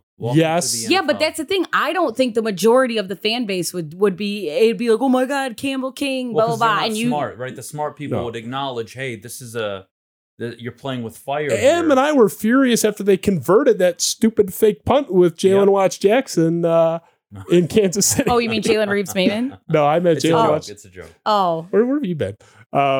Anyway, yeah. I can't comment on that. Yeah, joke. Michigan State legend, Jalen Reeves-Mabin. No, but you and I, like, it worked. We were texting each other real time. Like, what the fuck is he doing? But I agree. He and I are the outliers. No, and even we wouldn't be as mad. It's more easily forgiven, but it'd be more like, Jesus, got away with one. Yeah. They did a lot of crazy shit, though. Like, one of the turnovers doesn't even count. Like, they fumbled on an end of half, crazy shit. Like, whatever. That was a nothing thing. But if you count the turnover on downs and negate that ridiculous end of the half Amon-Ra fumble, there's still 4 turnovers, 2 on downs and the fumble and the pick six, which a pick six is almost like 2 turnovers in itself. I mean, it was a nightmare. They should have escaped it, and their coach shot him in the foot. That's that. Michigan State, we're going to transition. Really quick on the Mel Tucker thing. All the rumors out there about Mel Tucker, I think you guys are starting to catch up on some of this stuff. They were out there. I think I'm kind of done with this story until more stuff happens. But I'm curious for your read from afar, and I know it's speculation on both your parts. None of us know. Why did he go wrong there? Because there's 2 schools of thoughts. We all agree it went wrong. Was he kind of a huckster from day one? This was always kind of a joke? Or are you in the other camp of kind of money went to his head, it was on the right track? I'm more in the latter camp because not only because they won 11 games, but the stuff I heard, his hours in the office were a lot more early on. His reputation hired 3 times over by Nick Saban, GA up through defensive coordinator multi-times. Gym rat, office rat, film rat. That stuff started to dissipate. To me, this went off the rails because that guy got paid and kind of lost his way. I know it's speculation. I'm not reporting that. I know you guys can't, but like, what's your vibe? Why did that not work? Because it was on such a good trajectory in 21. You want to go or me? I think you should go. I'm going to sit on this one. Yeah. I think it's a couple things. Okay. I do think that it was an abuse of power. And this is coming from a woman's standpoint. And I already told you, I don't know if I should say this out loud, but I'm not some like feminist girl. Like that's not my style. That's not your that's MO. Not my style. I think it was an abuse of power to an extent. I think, was it money that went to his head? Was it press that went to his head? Was it his whole era that went to his head? Yeah, we can argue all that. Kind of going into what the last 12 months, would we say 18 months of kind of just like, what's going on with this program? Where I think a lot of people started to throw their hands up. And on the other side of the coin, why does something like that go to a man's head? And I don't want to just put it on men because, right, everyone has their issues, but you could. I mean, men have a history of going off this cliff. That's my whole point, being like, it's a lot of that with who these people are is innate. I really believe that. Like someone that would commit adultery on their spouse, like that's a lot of that's innate to me. Things happen and things change in life, but I I don't know, is some of that stuff just who he is as the dude coming in? Was that Mel? And he put on an amazing front and, you know, had his stunner shades on and just, you know, that was it. Or was it just, no, he came, not literally like. Yeah. I'm with you. It was a pun was bound. It was going to happen. Yeah, whatever. Yeah. Like, yeah. Tuck coming. He got into the program, the Lamborghinis, the cigars, the this, the that, and then the power went to his head. I think it's asinine in the way that it happened, and the woman that it happened with in the situation being who she is. Like, what are you thinking? And that's where, to me, comes that happens because of abuse of power, because your head just, I mean, you are in the clouds and you are immortalized. That's my choice. I 100% agree with everything you said. I'm really sorry. I did not mean to be punny. Like, no, it's almost unavoidable. I thought that was really good. Yeah, you weaved it right in there. I agree with everything you said. I honestly couldn't say it any better. And there are a lot of people, you know, Mike Valenti has said repeatedly, oh, you know, this guy's the biggest con artist. And I'm not arguing that it devolved into a bad place. That's, I think, self-evident. I just think it's an interest, and it doesn't even really matter. It went wrong. But I think it's an interesting, like, kind of character human study. I think you are who you are as a person, right? Why I said and me. I think the really good things in life and the really bad things in life show your true character, right? When things are kind of in the middle and, you know, you're humble and you're on your way to hopefully success or failure, who knows what direction you're going in, you're kind of just this unknown person. And then when you fail, we learn a lot about you, right? Are you going to pick yourself back up? What kind of character are you? What are you made of as a human? And then the same thing when you have success. Can you sustain it? Are you responsible with it? I think the success only brought out who he really was as a person. Potentially. It's very possible. I think it's human nature. If I'm making the Mel Tucker was corrupted by power and money argument, it would be Nick Saban is more than anybody else notoriously difficult on his assistants. He just grinds them. I mean, Lane Kiffin's talked about it. He's so demanding with his expectations of hours and quality of work. I mean, to the point of how they fold their paper in their body. I mean, it is insane level of minutia. He hired that guy 3 times over. Nick Saban doesn't hire anybody that's lazy. Well, I have had this conversation about head coaches in the NFL, right? Coordinators that make that transition fail.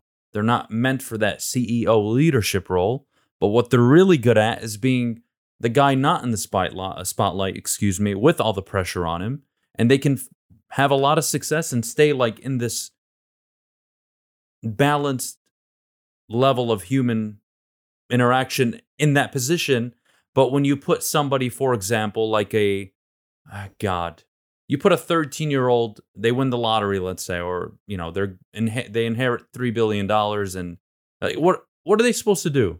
Like, they're not mentally ready for that, right? But so are you saying a 45-year-old man is not? No, but the point is that you've developed enough, and again, how he developed is clearly flawed, that when you get to a certain point in life, like, for example, let's say you use me as an example, right?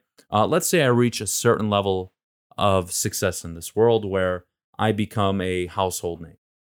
Does that mean suddenly I'm going to start cheating on my wife, or start gambling millions of dollars, or start buying multiple women houses, a beachfronts, or whatever? Like, if that's my initial reaction to power and money, that was always in me.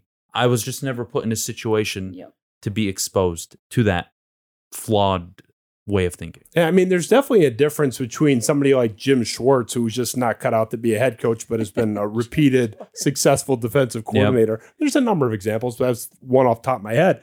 So I'm with you on, some guys just aren't cut out for the top job. But I don't think Jim Schwartz became lazy. But the pressure it. Yeah, but Mel Tucker became lazy. And I'm talking around it. Like, I mean, on a relative basis, he probably worked harder than the average person, maybe. But he became lazy. His hours at the job, on the job, were down on a pure mathematical basis by multiple accounts up there. He just got lazier. That's different from, you're more of a coordinator. You're not cut out for it. I think that makes the argument probably worked hard. Exactly. If you have the facts on that, you know, I trust the sourcing on it. It's multi-sourced. Then you know what? You have no business in that chair, bud. As in Mel Tucker. Do you know what you're doing? Do you know how much money you're making? Screw you. Look at what this program is now. And I think that Washington game, I feel so bad for all of them. I feel so terrible for all of them. The fact that D'Antonio's down there without a headset, and the shame on Mel Tucker. Because you know what? That's a reflection of you over the past 3 years, not them. That was so embarrassing. And like, just as a Michigan State fan, you just feel so, I don't even know what the word is, almost like you feel deceived as that person, right? As a fan and someone, you going to the university, like I think, it's just so slimy now and like looking back on it all. But again, I think like we're talking about like, oh, well, if we get into a position of power, is Adham going to cheat on his wife? Like, no, we know from 4 years old, the stove is hot. You cannot cheat on your test going to school. Like, no, there's right and there's wrong in the world and there's morals. But I don't care. There's also fucking idiots. And I think Mel Tucker that's where it comes back to abuse of power, men in power. Again, like you can come for me, like if you're a man and you're offended by what I just said, but it's the truth.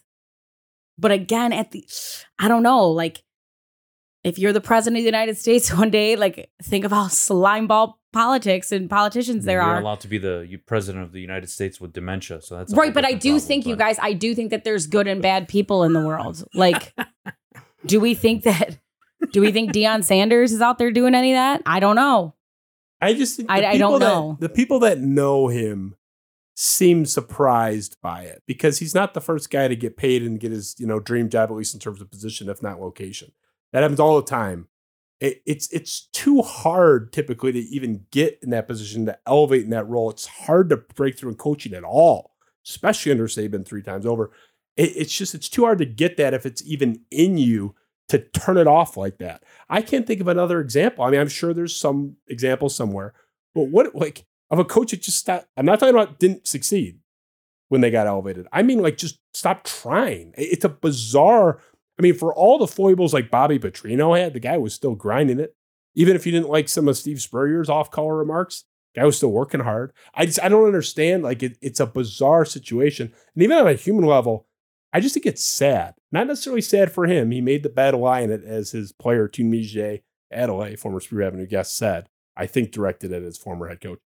It's not about that I'm sad for him necessarily, but it is sad. I just think of the stories of him sleeping on the floor in East Lansing in 1997 as a GA and the hours and hours and hours he put in. He breaks the mold. He's the highest paid African-American coach in the history of sports. Was the second highest paid coach in college football for a couple months. It was such a good American success story. And it just, the guy had it for like 10 seconds on a relative basis, and it was just gone. I just think it's sad. Very sad. I would go with that. I don't mind. I still think he's an idiot. No, I'm with you. I think everybody does, but... What, did I not express that I was sad? I'm not pushing back on anything, you guys. I think you're both dialed in. You are an idiot. You are a public figure. You are a very, very, very, very big public figure nationally. People know who you are. You have a wife. You have children, and you went and made an idiotic mistake. Sorry, well, that's the only thing. Well, let's not. Who can defend that? People are going to enable that to be like, "Yep, 18-year-old grown men. This is what we do when we get into power." Like you can go and mess around on your wife, like. You are responsible for a whole new generation of adults that are going to hopefully run this country. You got to make a better example of yourself. I don't know. I can't think of one example off the top of my head where a coach went from the highest of highs to suddenly not giving a shit anymore and then dropping off a cliff. I really want to do research on that, honestly. Like, that's fascinating. But yeah, but when we say that the apathy came into play, is that just because he started losing recruits or like, and he didn't know where the program, the direction of the program, like apathy, like what? You're getting paid in asinine amounts of money. It wasn't total apathy. It wasn't like he wasn't doing any work, but it went from the grinder that, he went from the top 1% to like he's like median. Yeah. I don't want it. It's lazy on a relative basis compared to the maniacal effort it took to get there in the first place. But that's what it takes to stay at the top. These guys are nuts. I mean, they all have heart problems, and Tony had a heart attack. Urban Meyer had a heart attack. Which nil and everything, transfer portal. The NCAA is... It's getting harder, not easier. I just think it's a bizarre situation. I think more, I happen to know at least some more will come out. It's going to get uglier before it gets prettier. That's for sure. And it's a fascinating character study. I wish it wasn't at my school. But I just find it interesting. Mm-hmm. What happened, man? I know some of what he was doing, but if I were, I was friendly with him and talked to him a couple of times. I'd love to sit him down and just be like, bro, come on. Do the frat boy thing. What are you doing? I think if you go and attorney over there, I think if you look at the statements that have come out from his lawyers, from him, whoever's writing that stuff, what kind of really rubbed me the wrong way, and again, I was such an advocate. Everyone was obsessed with him. A lot of people when he first got hired. I get that the narrative had changed. No one more than me. Yeah. Not really accountable. That guy wanted to go to war, and it's just kind of if you really were hey, this is not who I am as a person, and I really tarnished my character, and I made a mistake, a very, very severe, detrimental mistake. But those statements were not that. Those statements were on the one hand, he's trying to clear himself of being a sexual predator. But the other side is, dude, you just can't do that. I don't care if you're an adult and it's consensual. You just can't do the things so far that we know of that you were doing. Well, Brenda Tracy's story, I don't even need it. And I've said that. I said that in this chair at 3 a.m. when we all learned about this at the same time in the middle of the night. I don't even need her story to be true. I don't. There's enough there. Mel, I believe every word you said, gotta go. Yep. And these people that are it's a consensual relationship. You're not talking about a gas station attendant with four employees at a mobile. Yeah. This is the guy, and you laid it out. $9.5 million a year, leader of people. You are held to an elevated standard. Even at a mobile gas station, attendant standard, that's questionable. I need you to be well above average in your competency. Do you know how much $9.5 million is? Could cut him off by 90%. He's still in a fraction of 1% in the country. It's insane. I don't think people can even process how much money that is. Guess what? That comes with a lot of responsibility. I'm not going to judge you the same way I would judge Adam or Natalie. Not that you guys ever would fall short. But you have to be held to a godly standard. Watch. You are. You just watch. Plans. You have to be short of being framed. I've never even spoken to Brenda Tracy outside of the time she was here giving a you can't even open yourself up to that. Even take the infidelity thing out of it. Cause that's obviously morally problematic, but not necessarily contractually problematic. A vendor of the school, and Clay Travis keeps coming out because she was here one time 2 years ago, she was a vendor. Yeah. Right. She was. I'm sorry. Whether I kill one people or 12, I'm a murderer. She's the only reason he even knows her. And she was there. The entire seed of this relationship and them even knowing each other was in a vendor relationship. Yeah. One time is enough. If I hire Bono to sing at my daughter's sweet 16th birthday, because I'm rich, he's a vendor for that day, and he was always in the context of that situation in my relationship a vendor. So, yeah, I this whole because he wasn't she wasn't refilling the Pepsi machine every Thursday, that she's not a legitimate vendor. Motherfucker, she's a vendor. That's it. Once you are a vendor, you're a vendor. That is a university relationship. It's his decision to hire her and use their money. It was their $10,000 that they paid her with. She's a vendor. And if something develops after that, guess what? She was still a vendor. So I completely reject this whole, because of one time. Yeah, sorry. It's unfair, Mel, but we're paying you almost $10 million a year. She's a vendor. You only know her because you hired her to be there. Yeah. How do you, of all people, couldn't it be the PETA advocate or something? It's the sexual assault advocate. It's just the whole thing. If you wrote it, it's absurd. It's a Hollywood script. It would be rejected at a writer's table because it's too absurd. Yeah.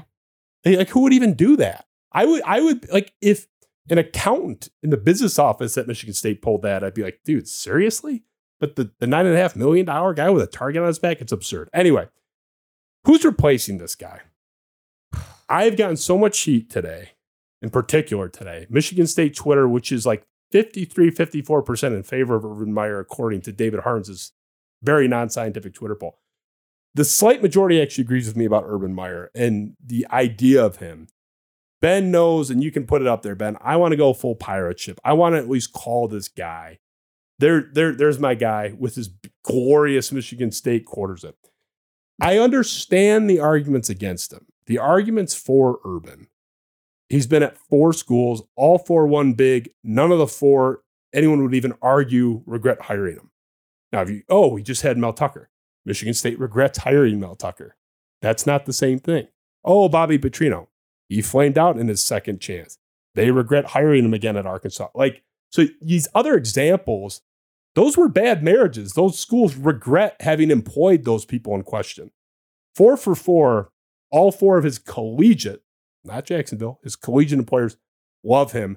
I get the pushback on him. I understand that. I'm not saying anybody with any qualms at all is a maniac. I get it. I think the juice is worth the squeeze.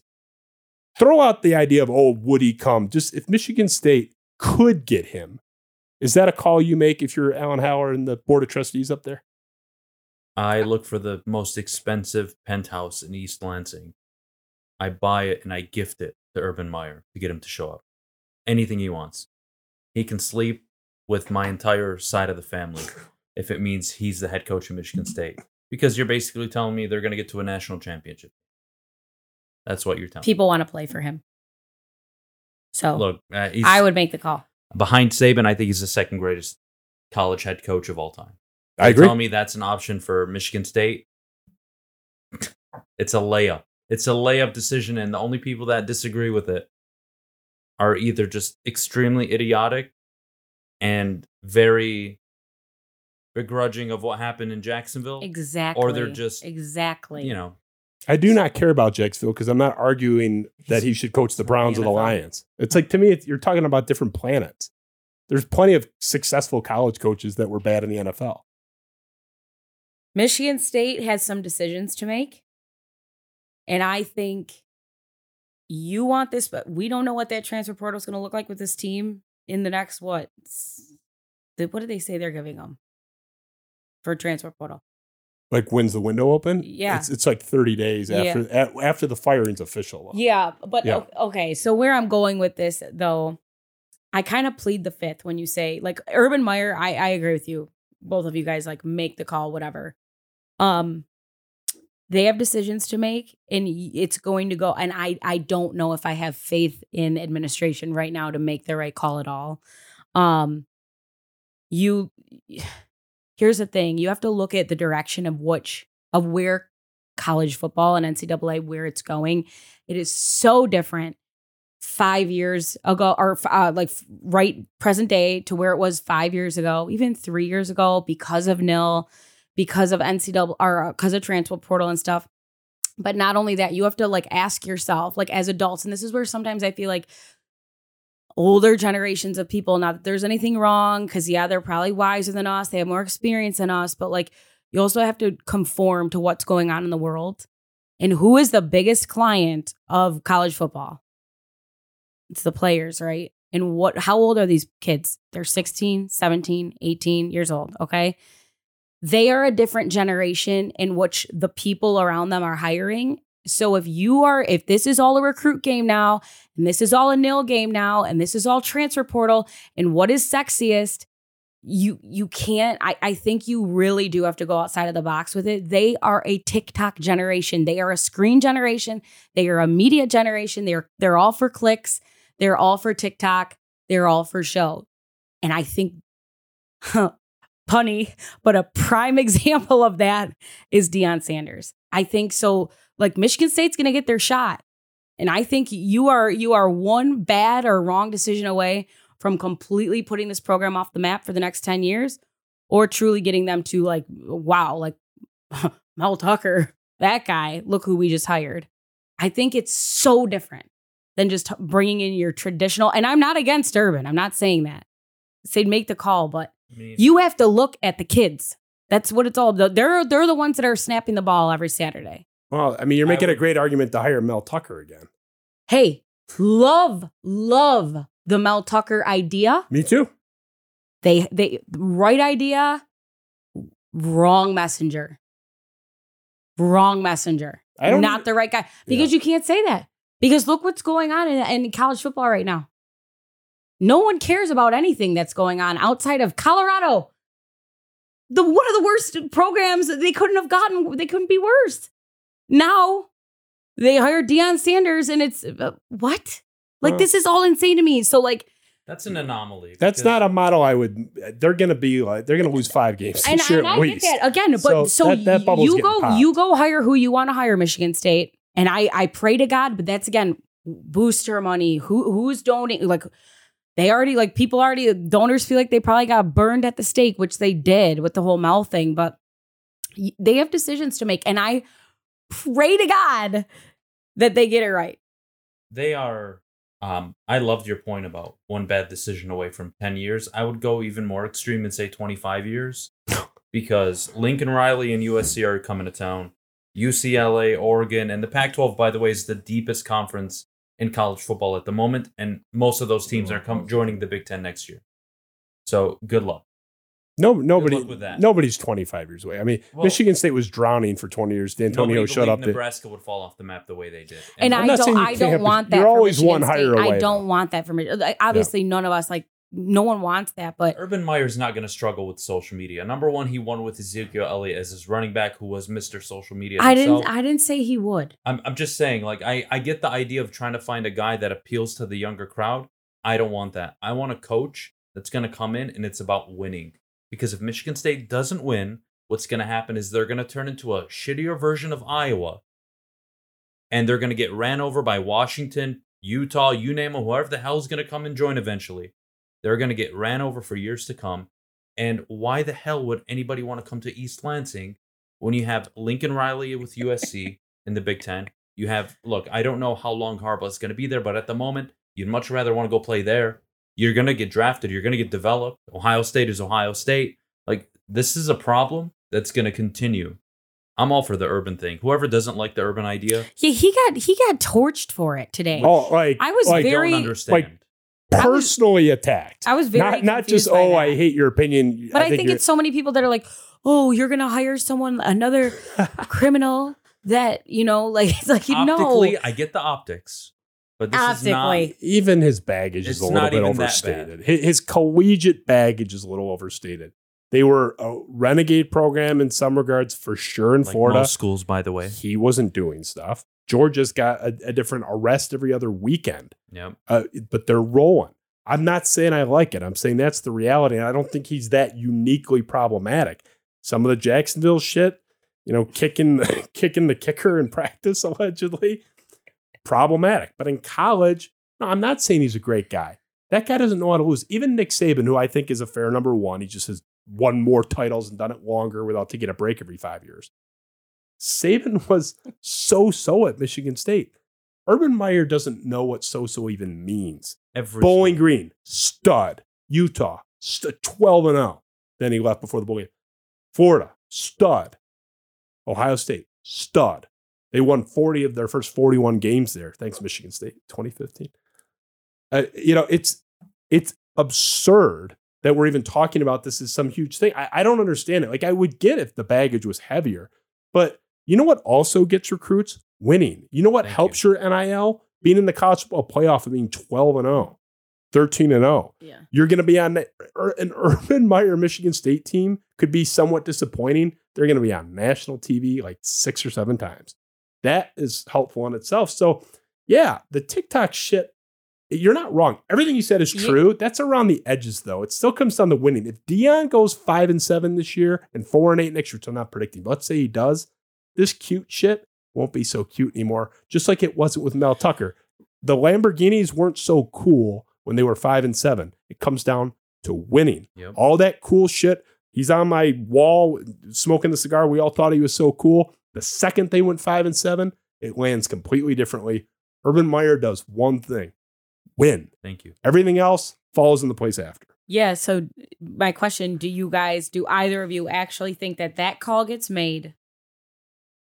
Even as an ideation of... He would know more. He's more connected in East Lansing. I'm going to say I doubt it, but I think it's the most obvious decision because who are you going to go after that's going to make a lateral move?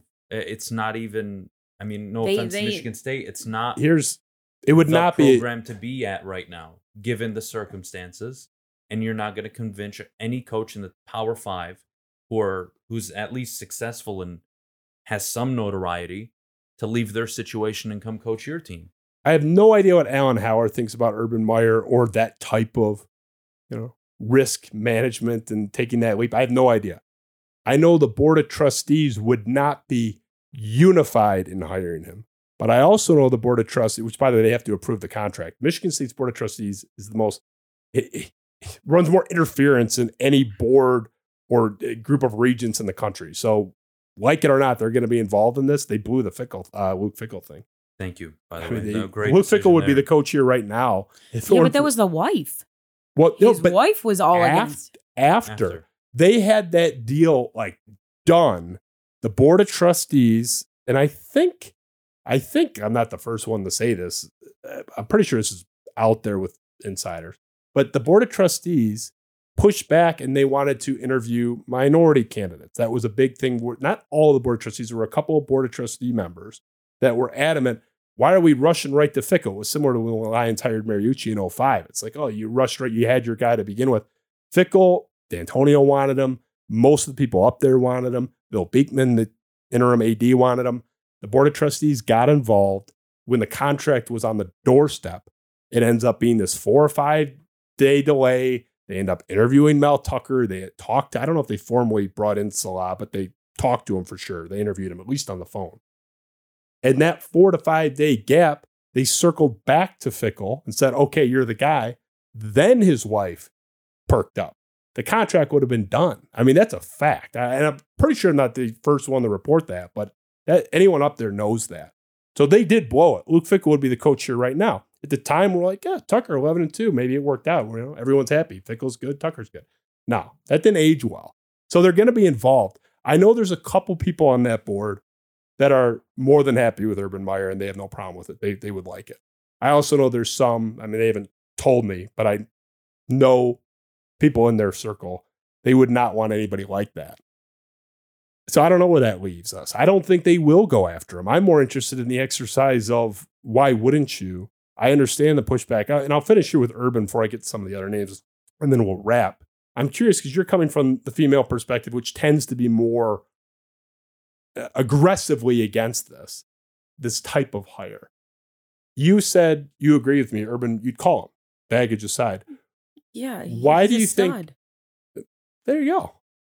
You just again, but because I know I spouted off about the TikTok generation and social media and clicks, but your point of no, we win. You win games and you turn into a winning program and you go to a natty and that's it. And those things take care of themselves. Believe me, the dealerships will call you if you're 12-0, and those opportunities will present themselves. Right. So it's not that stuff's not important. It's just downstream of the winning. Yeah, I do. I just think kids are so different now. I work with a lot of 21, 22-year-olds. It's different. It's different than what we are. And I'm not, it's not good. I'm not saying it's a good thing, not saying it's a bad thing. I don't know. But again, they like making money. You know how you make more money as a college student? You play in the college football playoff now when it's expanded. You play in Big 10, Big 12, SEC championship games. Not to mention this guy puts guys in the league. You make it to, yeah. So nobody, other than Saban, no one puts guys in the league like Urban Meyer at all his stops, especially the last two. That 2015 team that Michigan State shockingly beat with two backup quarterbacks, this little star-studded team ever. Bosa, Ezekiel Elliott, Michael Thomas, who's the best receiver in the league for 3 years. Yep. They had two Big Ten players of the year at quarterback on that roster. They had four offensive linemen, one of them Taylor Decker, who won lineman of the year or center of the year in college. Yeah. It was the most star-packed team ever. Up Urban until LSU, the recent LSU, Joe Burrow, Justin Jefferson, Ja'Marr Chase. Team was up. That's probably the only one I would. I bet side consider. By side, just on round they win. I bet Ohio State compares. Oh, just blindly definitely compare. I would say like beats narrowly. That team, they had nine guys that went in the second round or first round, like, and then a bunch of third rounders and fourth rounders. Wasn't Michael Thomas the second round pick? He was, yeah. I mean, best receiver in the league for a 3-year run. I mean, that team was unbelievable. But that's the thing. Like, you know what gets you paid? NFL contracts. Yep. So speaking of the NFL, though, I just out of curiosity with both of you guys, anybody that you call to come into Michigan State out of the NFL? Yeah, anybody, no. Even if it's ex-NFL coach. Yeah. Oh, I see. Like, would you call like a Kingsbury or like? Now, Kingsbury, why does that keep happening? I don't know. I'm just curious. I'm using his name. Texas Tech, he was a loser with Mahomes. So I didn't. The guy's been a loser everywhere he's gone. I don't understand that. He's like the worst version of Lane Kiffin. Like, he's young. You know who he is? He's Adam Gase. He gets all the love and credit for quarterbacks that elevated his image, even though he had nothing to do with it. Yeah. I mean, Adam Gase to this day gets job offers still. Patrick Mahomes guy's going 7-5. No thanks. Let's look at who I do want, Natalie. I mean, short answer, no, I don't like any of those NFL options. I just don't. I want a program builder for the most part. Here's my list. So Urban Meyer is, I mean, number one. That's, we discussed that. This is kind of, I mean, it's in order clockwise. Mike Elko, Duke, he's my, they're all distant behind Urban, but he's my top guy other than Urban. I think the most reasonable guy for them to get, he'd be number one. Sean Lewis, offensive coordinator from Colorado, obviously at Kent State was middling, but they're a 2-win program. He had them at 7 wins, so it's all relative. Brian Hartline, Ohio State, offensive coordinator in his first year in that role. Arguably the best just straight recruiter other than maybe Vince Merrill in the entire country, and Lance Leipold in Kansas. So none of those, let's take Urban out of it. None of those 4 would have me mad. None of those 4 would have me saying, what the hell are we doing? I would have varying degrees of happiness with those 4.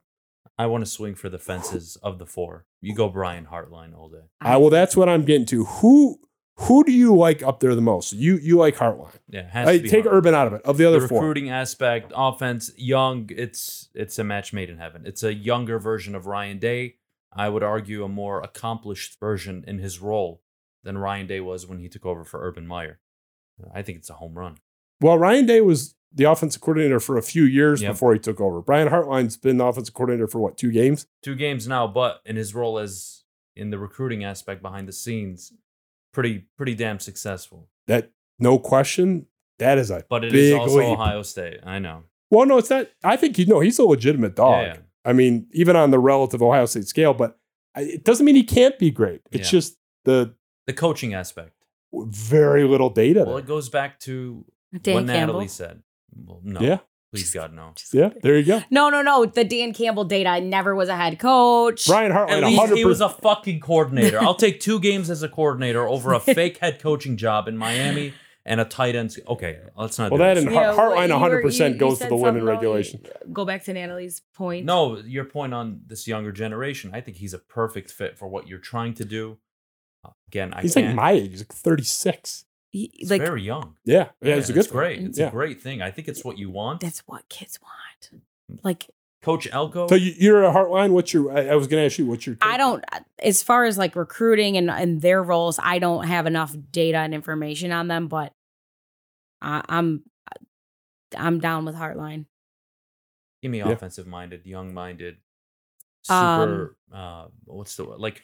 Can you throw it back up? Actually, look at their faces. All right. Who would you want? That's what I didn't want to be offensive. Okay, I didn't want to be offensive. I got you. Believe me, I'm notorious for being offensive. Sean Lewis, God bless his soul. Not the best looking guy. Maybe if he got rid of the beard, I'd consider it. Lance Leipold looks like he should be coaching Army. Mike Elko looks like he's on the verge of hitting the retirement. He looks home. Like at all. Like, come on. Brian Hartline can marry my sister. What is this phrenology analysis? Do you want to get their skull shape while we're at it? It's more so... representing a university. What's their astrological sign? I agree with that. Let's talk about the important thing. I don't think 17-year-olds want to go play for... I don't want to... For which one? Like a Mike Elko. Like, just... I mean, he played a hell of a job at Duke, to be fair. Yeah, but look at... To be fair, he's probably the most qualified outside of Urban Meyer on that list, which I agree with. Yeah, Urban's in his own box over there. But if we're talking about taking a chance in an era where... Lincoln Riley's coming to town. Another young, beautiful-looking man who has USC at the really top of the Pac-12, probably going to get to their first college football playoff, joining the Big Ten. Then you have Oregon joining, all these teams that are just going to be super offensive-minded. You know, Michigan State, I know you've been known for the quality defense in the trenches. I've won some Big Ten championships. I get it. But maybe, just maybe, you need that, like, total spark to reignite your program, where it's not your identity as Spartans to, you know, you remember all the shutdown corners that Michigan State are notorious for, the defenses, the D'Antoni teams, the college football playoff team. It's in the past. Maybe it's time to take a chance. And who knows? Maybe it totally fails. I mean, but they did that with Tucker, though. I mean, that Tucker was going to be the outside of the box. But on the defensive side, more of a Saban disciple. But I think Hartline's probably the one I'd risk the most for. I'm okay with failing if I take Hartline rather than failing with Elko. That's any of those, my logic. Any of those four bad. Any of those four, like, oh, no. Jesus. They're all viable. No, no. I'm sorry, Sean. I didn't mean to call out your beard. He's impressive. I don't think they're bad. I just don't think it's swinging enough for the fences. Who I mean, like, are you Urban or bust? It's got to be someone of that that caliber, right? Well, it's not going to happen. There's no Urban caliber unless you're bringing Saban. But all I'm telling you guys is that it's September 21st, and I don't. I could just see the program and the fan base just like being very let down with who it is. That's how little faith I have right now. I don't think they're going to recover for a very long time. Like if they do that. Well, that's why I said they have a very big decision to make. They don't have to hit a home run; they have to hit a double. Like this cannot be. I had this stupid conversation, but I had to have it with a few buddies of mine. Where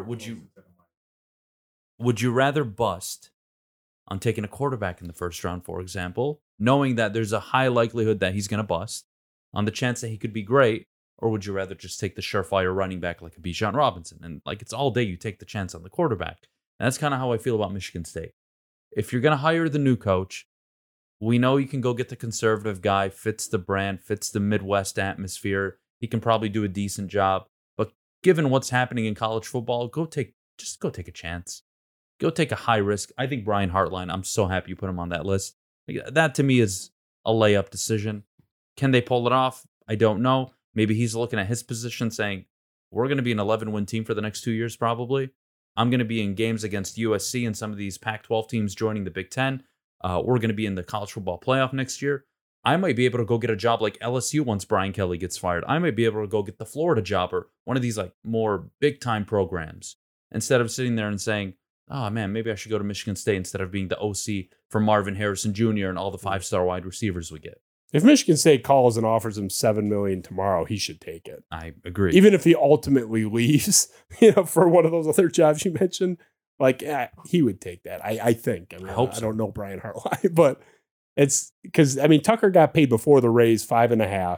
They're going to have to pay more than that if they want to get serious. I mean, not a lot more, but you got to be above $6 million. If you want to be serious, you want to. I agree. Be a joke and have people roll their eyes, then you can be in that $5 million range. And at the time, $5.5 million seemed like a lot, but we're up 20% across the board.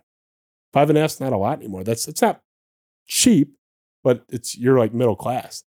Football pays for the school, pays for almost everything. You got to get it right. What's the name that you could see happening, Adham, that you've heard that would just be rebellion? Because to me, it's anything from like. And I love Harlan Barnett, great Spartan, but if it's like Harlan retained, Narduzzi back from Pitt. If they promote the interim coach, I swear to God. Yeah. You're not even a Spartan and you're mad. That would probably be worse than my original Sheila/Campbell rant during the Stafford days. Like, I might spend the first hour of my show motherfucking everybody by name in East Lansing if they promote him. I want Harlan around. I just like, I hope the new guy retains him, honestly. Like, I love Harlan Barnett. He could be an assistant head coach. He's one of the, I mean, Darian Harris is probably the best Spartan other than Tom Izzo. But Barnett's in the top 10. You absolutely cannot take anybody from that current. You can have Barnett coach the. No. Yeah. I'm saying as the head guy. Yeah, yeah. Absolutely no, not. Yeah, I agree. They're like, hey, Jay Johnson. I lose my shit. Jesus. DJ Fleck, roll the ball. Flack, oh, yeah, Flack that is, name. Well, that's where I thought Adam was going to go with like his answer to that. Like Flack is the one that Bruce Feldman from The Athletic is, for my money, and Justin Thind agrees with me, kind of like the best gauge of the coaching market in college football. He's just, he's so plugged in. He knows people, both coasts. He knows people all over the country. He said he knows for a fact Michigan State has interest in Fleck. Doesn't mean he's the lead guy. Doesn't mean he's on the short list. But he knows for a fact that they like him, which means you have to put him in the list of possible outcomes. It wouldn't be a disaster. Ugh. That would be a C-. You know what that would be? That would be, hey, we don't know what to do. We're stupid. I 100% agree. That's the nice way of saying it. I don't want another Big Ten person. I'm sorry. Maybe I'm an asshole. Lincoln Riley's coming to town. Oregon are coming to town. They out-recruit the shit out of Michigan State. I need somebody in Washington here. Might be better than either of those programs the next 5 years if they keep their coach. They're all light years ahead of Michigan State right now, especially given the current situation. I need a hire that has boom potential, even if it busts. Don't give me the safe guy. Don't give me the C- PJ Flag. Don't give me the interim hire who could maybe make them a 6-7 win program year one, and then they go back to winning two fucking games. Give me the guy that's going to go out and bring the best possible players to this university. If it's not him, fuck you. So do you think I should... And I'm not even a donor. I'm not even a Spartan. I didn't even graduate... college, and fuck you. You know, this is the most divided I can remember our fan base with, like, a coaching thing, because D'Antonio at the time, everyone was so sick of John L. Smith. We were a bad program for a long, long time. You know, 87 was our last real. I mean, Saban had, 99 for 1 year, but it had been a long time since we were good. D'Antonio was really respected, had the kind of roots we liked. We were, like, behind it. We liked it. It wasn't cartwheels, but we liked it. It was solid. Tucker, we really liked that. That was a good save after the Fickle mess. That was vast majority were on board. This thing is like, I can see a lot of, for every one or two potential unifying hires, I think most people would get behind Elko. There's a couple that would be very divisive. Even Elko. I think I'm not saying Duke, 100%. He would be unifying. I know, but Duke to Michigan State, let's say that's the gap. Right? Yeah. Because Duke, not a football program. The job he's done there, phenomenal. The quarterback he has, kid special. Really good-looking kid on the field. But that's not 100%. If I have to look in the mirror every morning, knowing I have to go up against Jim Harbaugh, Ohio State and Ryan Day, they're recruiting, then Lincoln Riley, then Washington, then Oregon and UCLA, like, it's not doing anything for me. And again, maybe he surprises everybody and he can put together the recruiting, and he can get at a 10-11 win team in 2-3 years, and they're in the college football playoff. Maybe he can. But I don't see that road, even with the expansion of the college football playoff, given how loaded the Big Ten is with recruiting and coaching. It's unreal. It's unreal. Like, for my money, it will be better than the SEC. It will be. Oh, I think that's fair. If Washington stays up, off the mat, because they were, most of my life they've been shaky at best. Like, if they're actually, they were 4-8 2 years ago, but they were good last year, very good this year. We'll see post Penix.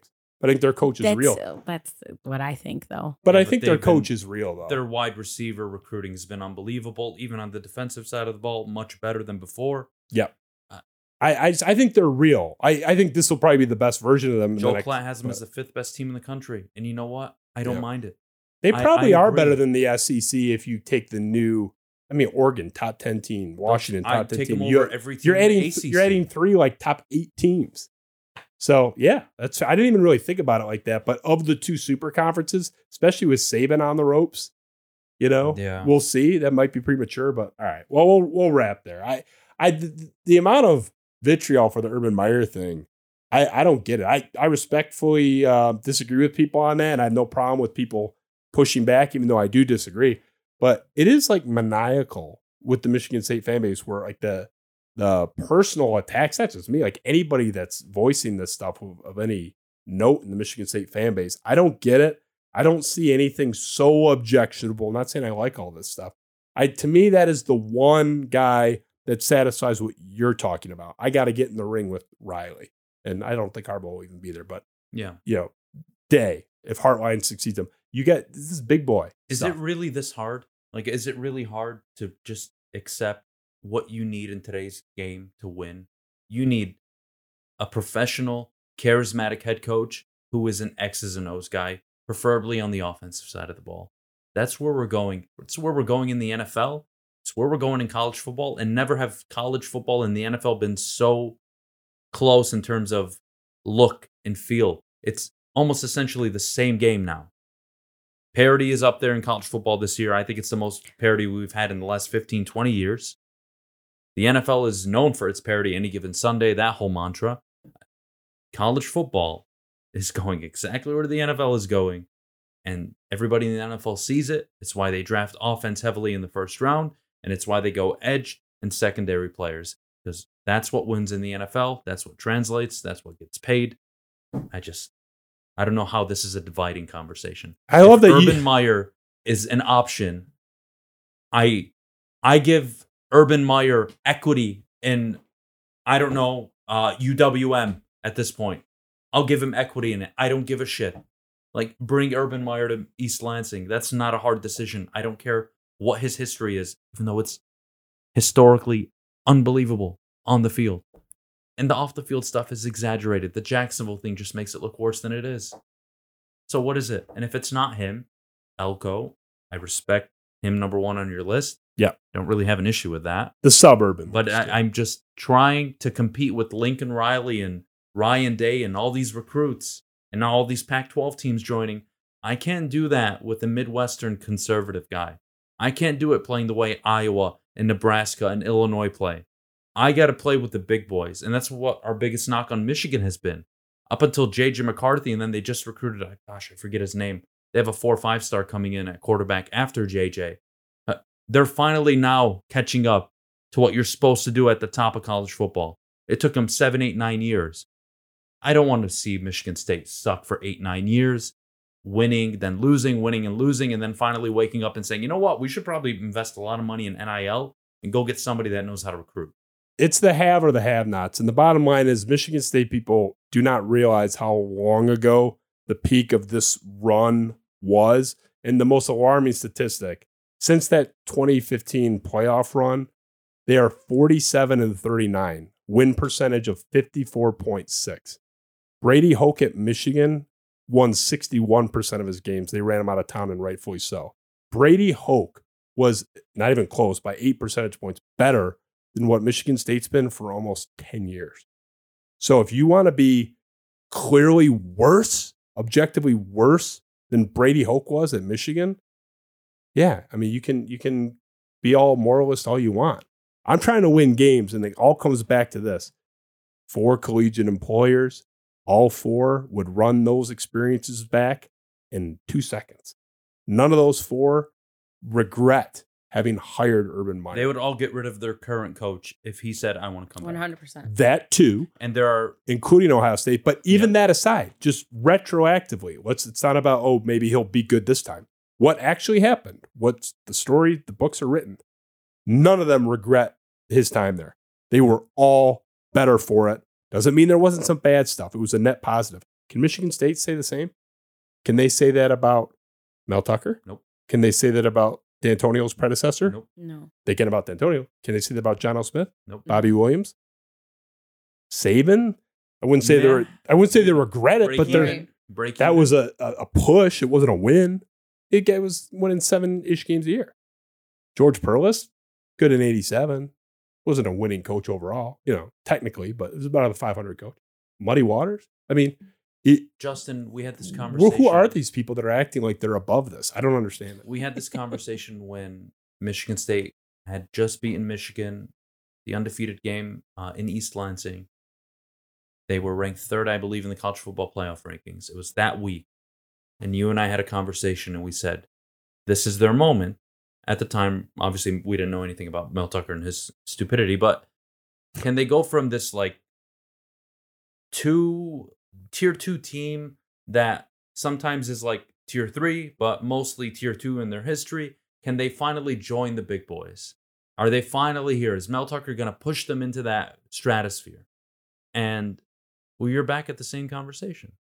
Do you want to be just one of the good Big Ten teams that wins 6, 7, 8 games a year?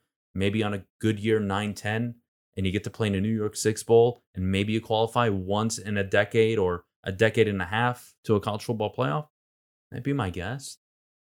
Is that really what you want to be? You better grow up fast, because it's the have or the have-nots, and you know who got caught flat-footed? Half of the members of the Pac-10, Pac-12. I mean, and they're paying for it. You better be on the ball. You better be proactive. And if you think you're going to get cute and have some mid-tier solid coach that in 2004 would have been awesome, and that's going to work, that wouldn't work now, even if these teams weren't joining the Big Ten with the new era of football. I'm with you. It doesn't have to be Meyer. Meyer would work. I mean, it would work. He bet my mortgage on it. He'd work. He works. He's automatic. He gets to a college football playoff within 2 years. He's automatic, especially with the expansion. He's automatic. Hartline could work. Risky. Yeah. But he can get you to the level we're talking about. But they better, if it's no one on that list, and I'm sure there's some name someone could throw at me that I would find palatable, but that's pretty much it. That's not just my top 5. That's like the 5. And there's not many off that list that I would say, okay, that's fine. Anything off that list within reason, I mean, Lincoln Riley's not coming over, is unacceptable. And they better be careful, because they don't, like I said, have to hit a home run. If they don't hit a double on this, they're going to lose a generation of fans. People are so disenchanted by this Tucker thing. And again, I said it. This team, this program has been worse than Brady Hoke at Michigan for a decade. Objectively, worse. Brady Hoke won more at Michigan than we have since that 2015 run. It's just a fact, that it's not even close. So, you know, we're 9 years going on into that stretch. That's a long time to be down. Yeah, 11-2 was fun. Finished third in the division. I mean, it was a nice season. We haven't played in the last week of the season for a chance to go to Indianapolis in a decade. Forget going to Indy and losing. God forbid going to Indy and winning. We haven't been in the last game of the season where if we win, we're in the championship game in a decade. That's not acceptable at Michigan State. You want to poo-poo and say it's not Michigan, it's not Alabama, it's not USC. That's fine. Michigan State should at least be playing to go to Indianapolis once every 5, 6, 7 years. That's not saying much. They got to 3 of the first 5. I'm sorry. Like, I'm not going to apologize for standards. And these people that are freaking out, not just on me, but everyone with this Urban Meyer stuff, it's like Michigan State has one of the worst, I don't even think it's fair, but it's one of the worst reputations anyway. Like, who cares anymore? Like, honestly, who gives a shit? And I've said it repeatedly. Tom Izzo's the cleanest guy in his sport. His peers swear by him. He's compliant to a fault, has lost multiple. Swanigan lost because of recruiting nonsense. Jabari Parker lost recruiting nonsense. Bowen ended up going to Louisville. It goes on. And what's Tom Izzo's reward? He's got his picture next to Larry Nassar in an ESPN report, and everyone on social media acting like he's covering up for serial rapists running up and down the streets of East Lansing. What did he get for all that? I'm not saying, hey, I don't care, go be a bad person. But if your sins are a girl danced up on you and you recruited some bad apples and you didn't drop the hammer on them, I can live with that for 13 wins. Can't live with anything. I can live with. All right. I'd like to see Kenneth Walker get a statue. Also, statue. I just build a new stadium and name it after him. Frankly, yeah. I mean, a statue is like you know the president from the 1800s. The school president has a statue up there. Kenneth Walker needs like the Lincoln Memorial Monument. I need more than a statue. I need like a plaza. Spend $95 million on it. That'll be that's what he's worth. Conversation. I think it was good. You know, sometimes you got to have these uncomfortable conversations. It's better than my DMs and mentions today. Oh, my God. You would think I was like advocating for Jack the Ripper to come coach the program. The moralizing is outstanding. All right. Natalie Sparbeck, Adham Beydoun. This is going to be a very interesting Lions game. That's all I'm going to say. Because if they lose this, I'm going to be pulling up some receipts. That's all I'm going to say. It's our get right game. What's up? It's our get 15 in September, October under this coach. It's our get right game. Give me the percent. This is the last thing for real. Percent they make the playoffs this year. Confidence. What percent confidence are you? Just make the playoffs. Are we including wild card game? Yeah, you're in the playoffs. Oh my God, jeez, oh Pete, bring it home. This is a simple answer. Just if it's anything under 70, I would be shocked. I was just gonna say, like, I was gonna give you like a 78%. 78. Okay. Adam. Yeah, I'm at like a 42. Good. All right. What is yours? Well, Mr. 6 and 11. Well, I'm not there. The problem is I can be convinced to get back into the upper half of a 55% confidence when they can just get through a game without bullshit. Here's the thing. We go into Ford Field. We dust Atlanta. We go and we win in Tianap. We said this about Seattle. And I'm just telling you guys that everyone, the whole town, is going to be, oh my God, all over again. The fanboys and the fangirls are, not the fucking people that actually watch the games and really objectively look at it. The Kansas City game is a win. Yes. They won by a point when they missed their best defensive and offensive player outside of their quarterback. And they won because Kansas City's wide receivers didn't know how to catch a football. And what happened the next week when Lockett, Metcalf, and JSN came to town and they can, I don't know, actually catch the football? You gave up over 300 yards. That's passing. What I tweeted. It's like, oh, it's amazing how much worse the defense looks when the other team isn't dropping. I mean, one guy dropped 4 balls. Tony dropped 4. Of separation on those drops, too. And again, it's not to take away from the win. They won a game that in my lifetime they typically lose. I was very happy about that win. Yes. But what you can't do is follow it up with that performance. And that's the concern. It's not even just the performance, it's the coaching. Like, I'm tired. I want to just enjoy a football game. If Kyle Shanahan will kick a field goal from the 3-yard line with one of the best offensive fucking lines in football, the best running back in football, Deebo Samuel and George Kittle, all pros on the outside. If he'll kick a field goal at the 3-yard line, fuck me for wanting him to kick one at the 31. 18% confidence. That's my answer. 18? Where'd we get that number? From the 6 and 11. Where'd you get 78? It's just how I feel. A little over 3/4 is how I got that. Yeah, I'm a little under 1 and 5. I mean, it's embarrassing. It's a fireable offense. In this state of the NFC, I do agree with that. They win less games than the Bucs, the Falcons, the Saints. Whoever it is, if you don't make the playoffs in three years, you gotta go. It doesn't take 4 years to. I mean, making the playoffs isn't even that hard. So is Dan Campbell the coach in 2024? Too early to say. Well, if they make the playoffs and lose by 100, he's back no matter what. Yeah, no. If he makes the playoffs, the hypothetical would be if he doesn't make it. It would depend on why didn't they? Did they miss it by 1 game and Goff went down midseason? God forbid. I mean. No, I don't think you fire. Context does matter. So, but this is also an ownership group and family that has always kept everybody 1 year too soon. So even if smart people are like, it might be too soon, that means they're 2 years away from firing him. He's firing the Dan Campbell like does he stay thing. That's not even like a conversation. To me, it's like point. Yeah. I mean, he would have to win 1 game or 2 games or something. 4 or 5 games to be like ran out. Even in my 6 and 11 scenario, I think he's back. He'd be back with like a hey. Hot starter out. Yeah, hot seat. Yeah. Like if you go 2 and 3. What Sheila and her mother did with Patricia and Quinn when they had a franchise altering pick. Yeah. She decided to say, we're expecting to win now. How's Tua looking? How's Herbert looking? Must be nice. Well, I can't use that. You had a quarterback for 12 years, but you hired a dickhead for a coach multiple times. I can't cite Herbert because I thought he was going to be a bust. But Tua I liked. Tua's #1 pro football focused quarterback right now.